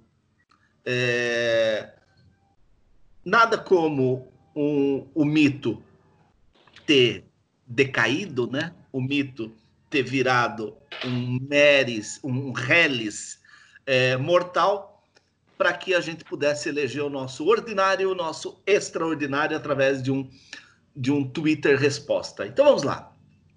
O nosso ordinário é o Roberto Jefferson, presidente do presidente nacional do P T B e bolsonarista de última hora, né? Que adentrou ao barco agora. Roberto Jefferson tuitou. Vamos lá, abro aspas. Tão logo saiu a notícia de que o presidente Bolsonaro pode ter contraído o coronavírus e os haters estão subindo a hashtag Força Covid, com muitos desejando a morte dele. O Twitter não vai bloquear as mensagens por discurso de ódio? Os incentivadores do P L vinte e seis trinta vão ficar calados?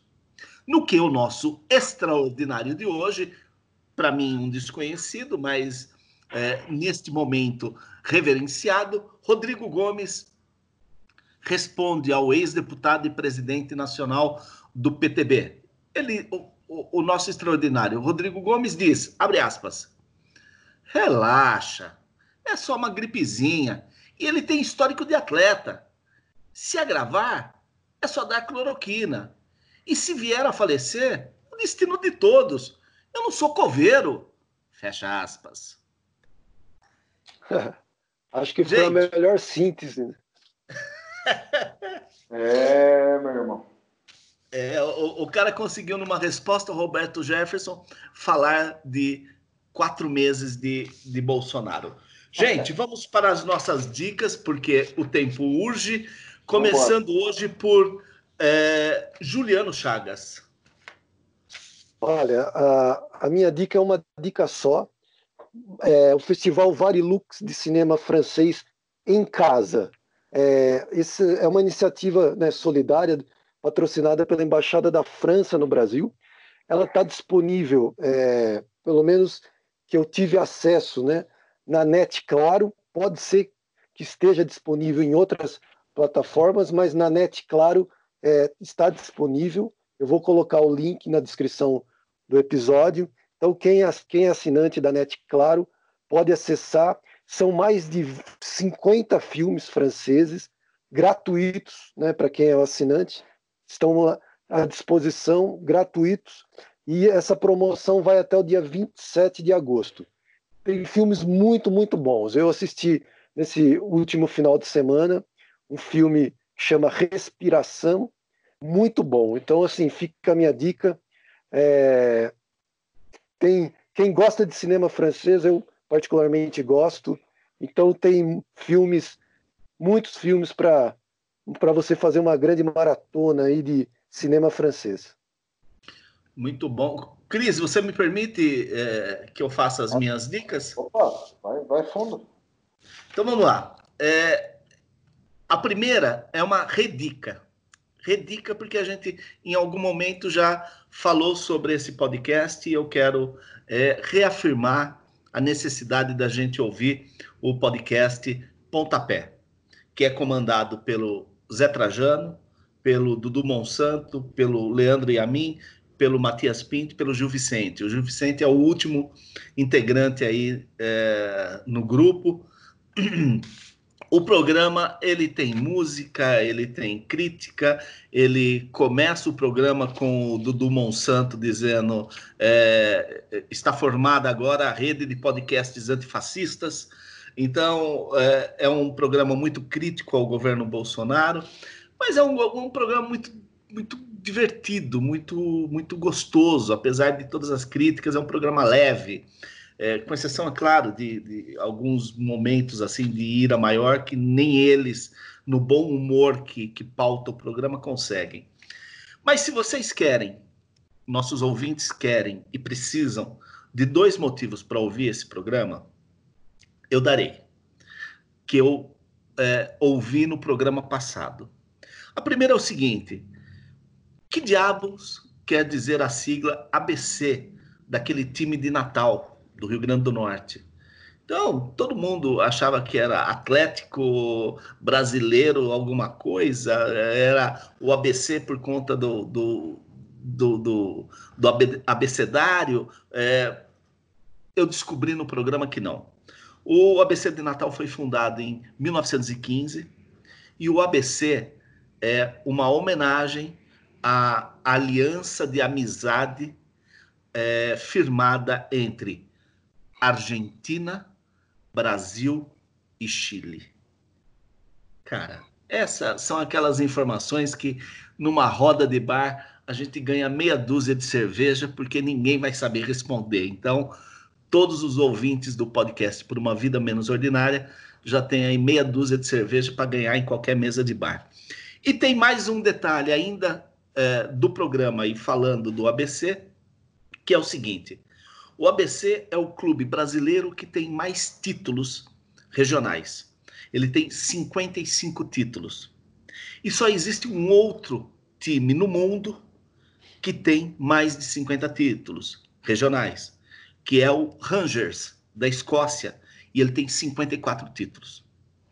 E está estabelecido entre os dois times que, quando os dois times chegarem a cinquenta e nove partidas, cinquenta e nove títulos, eles farão uma partida em que celebrará, determinará quem é o grande campeão mundial de títulos, se é o A B C de Natal ou se é o Rangers da Escócia. Então, meu amigo, só, só por essas duas palhinhas do programa Pontapé, do podcast Pontapé, eu vou dizer para vocês, não deixem de ouvir, porque é gostoso demais. Toda segunda-feira, eles gravam na segunda-feira, e aí você tem o seu tempo para assistir.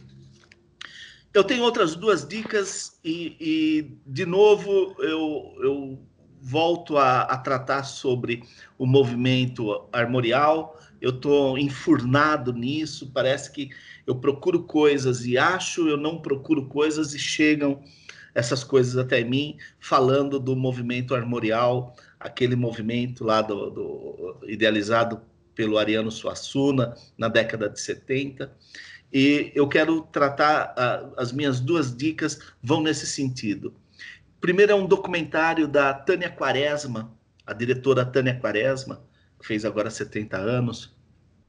A Tânia Quaresma, em mil novecentos e setenta e cinco, ou seja, na efervescência do movimento armorial, ela vai para Paraíba e vai para o Pernambuco, é, atrás dos cordelistas, e ela faz um documentário sensacional, e, e, e ele é sensacional porque eu estou imerso é, em, em, no movimento armorial, mas ele é sensacional para qualquer um, ver imagens de mil novecentos e setenta e cinco, como nós, como o, o sertão, né, como o, o Nordeste brasileiro, ele era arcaico, como ele era é, é, totalmente agrário, é, É, é impressionante, são impressionantes as imagens do documentário e as entrevistas com os cordelistas, né? O documentário se chama Nordeste, Cordel, Repente e Canção. É de mil novecentos e setenta e cinco, ou seja, já, já tem quarenta e cinco anos esse, esse documentário. É da Tânia Quaresma, que, que fez outras coisas depois. Ela tem um documentário mais recente do, do, das pessoas que vivem do lixo, que é maravilhoso, ganhou muitos prêmios, e ela também é a diretora do longa é, Triste Fim de Poli, Policarpo Quaresma. Coincidência aí do sobrenome dela e da, do, do, desse romance brasileiro. E ainda no movimento armorial, é, o filme de dois mil e sete, direção do Moacir Góes, que é O Homem que Desafiou o Diabo. É sensacional. O filme, é, o roteiro é do Moacir Góes e do Ney Leandro de Castro. Ney Leandro de Castro é um cordelista do Rio Grande do Norte, e o filme, né, a, a história do filme, do Homem que Desafiou o Diabo, é um cordel dele, é um texto dele em cordel. Tanto que tem muitas passagens no, no, no, no filme que, é, que são versos inteiros em cordel, né? Sejam diálogos, sejam falas dos personagens. Então, é sensacional. Eu estou imerso no, no movimento armorial, a cada dia mais apaixonado por isso. Então, eu peço paciência é, das pessoas que, que nos ouvem, porque as minhas dicas já há algumas semanas elas vêm nesse sentido, mas eu indico demais porque é uma... é a descoberta de um Brasil tão bom, tão gostoso, tão, tão necessário, que são as minhas dicas. Cristiano.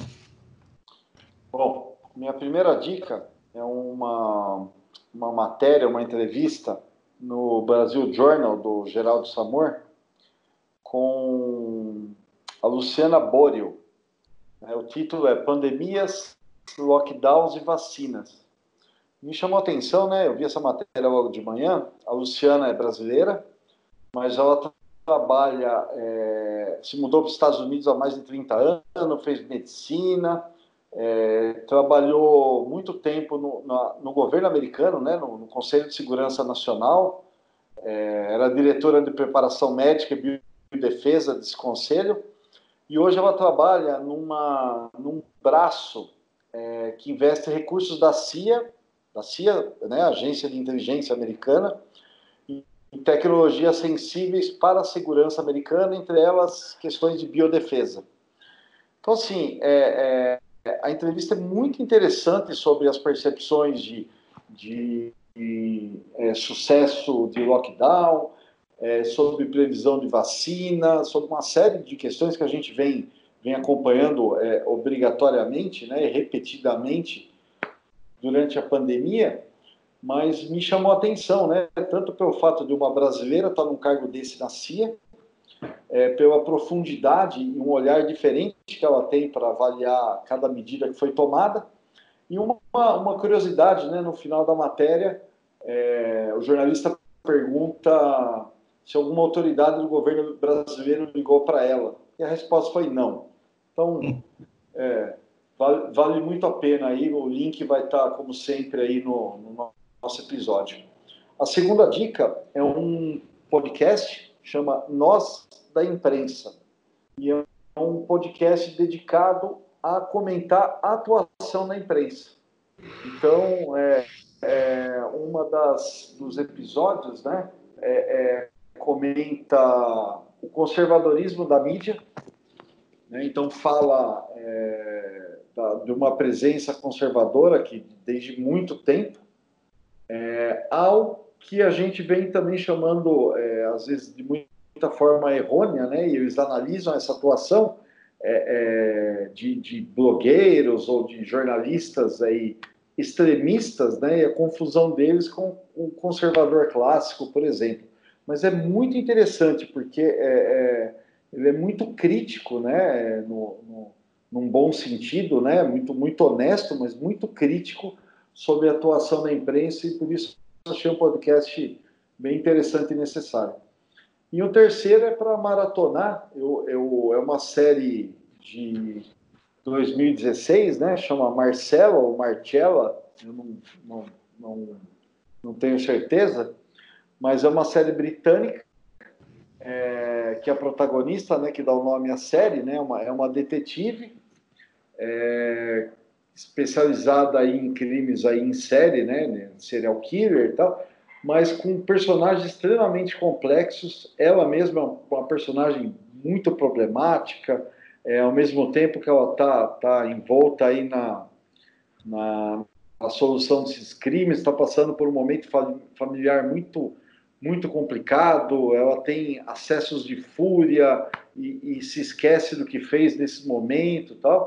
É, é uma série que eu tinha visto passar ali na minha, na, na, na minha frente Netflix várias vezes aí nesses anos, eu nunca tinha dado bola, comecei a assistir essa semana e tal, e com certeza até a semana que vem já terminei as três temporadas, vale bastante a pena. Muito bem. Gente, agradeço muito. Acho que foi um, um mexidão bem legal, é, com muitos assuntos, uma pauta bem recheada. É, provavelmente semana que vem voltamos com um convidado, né?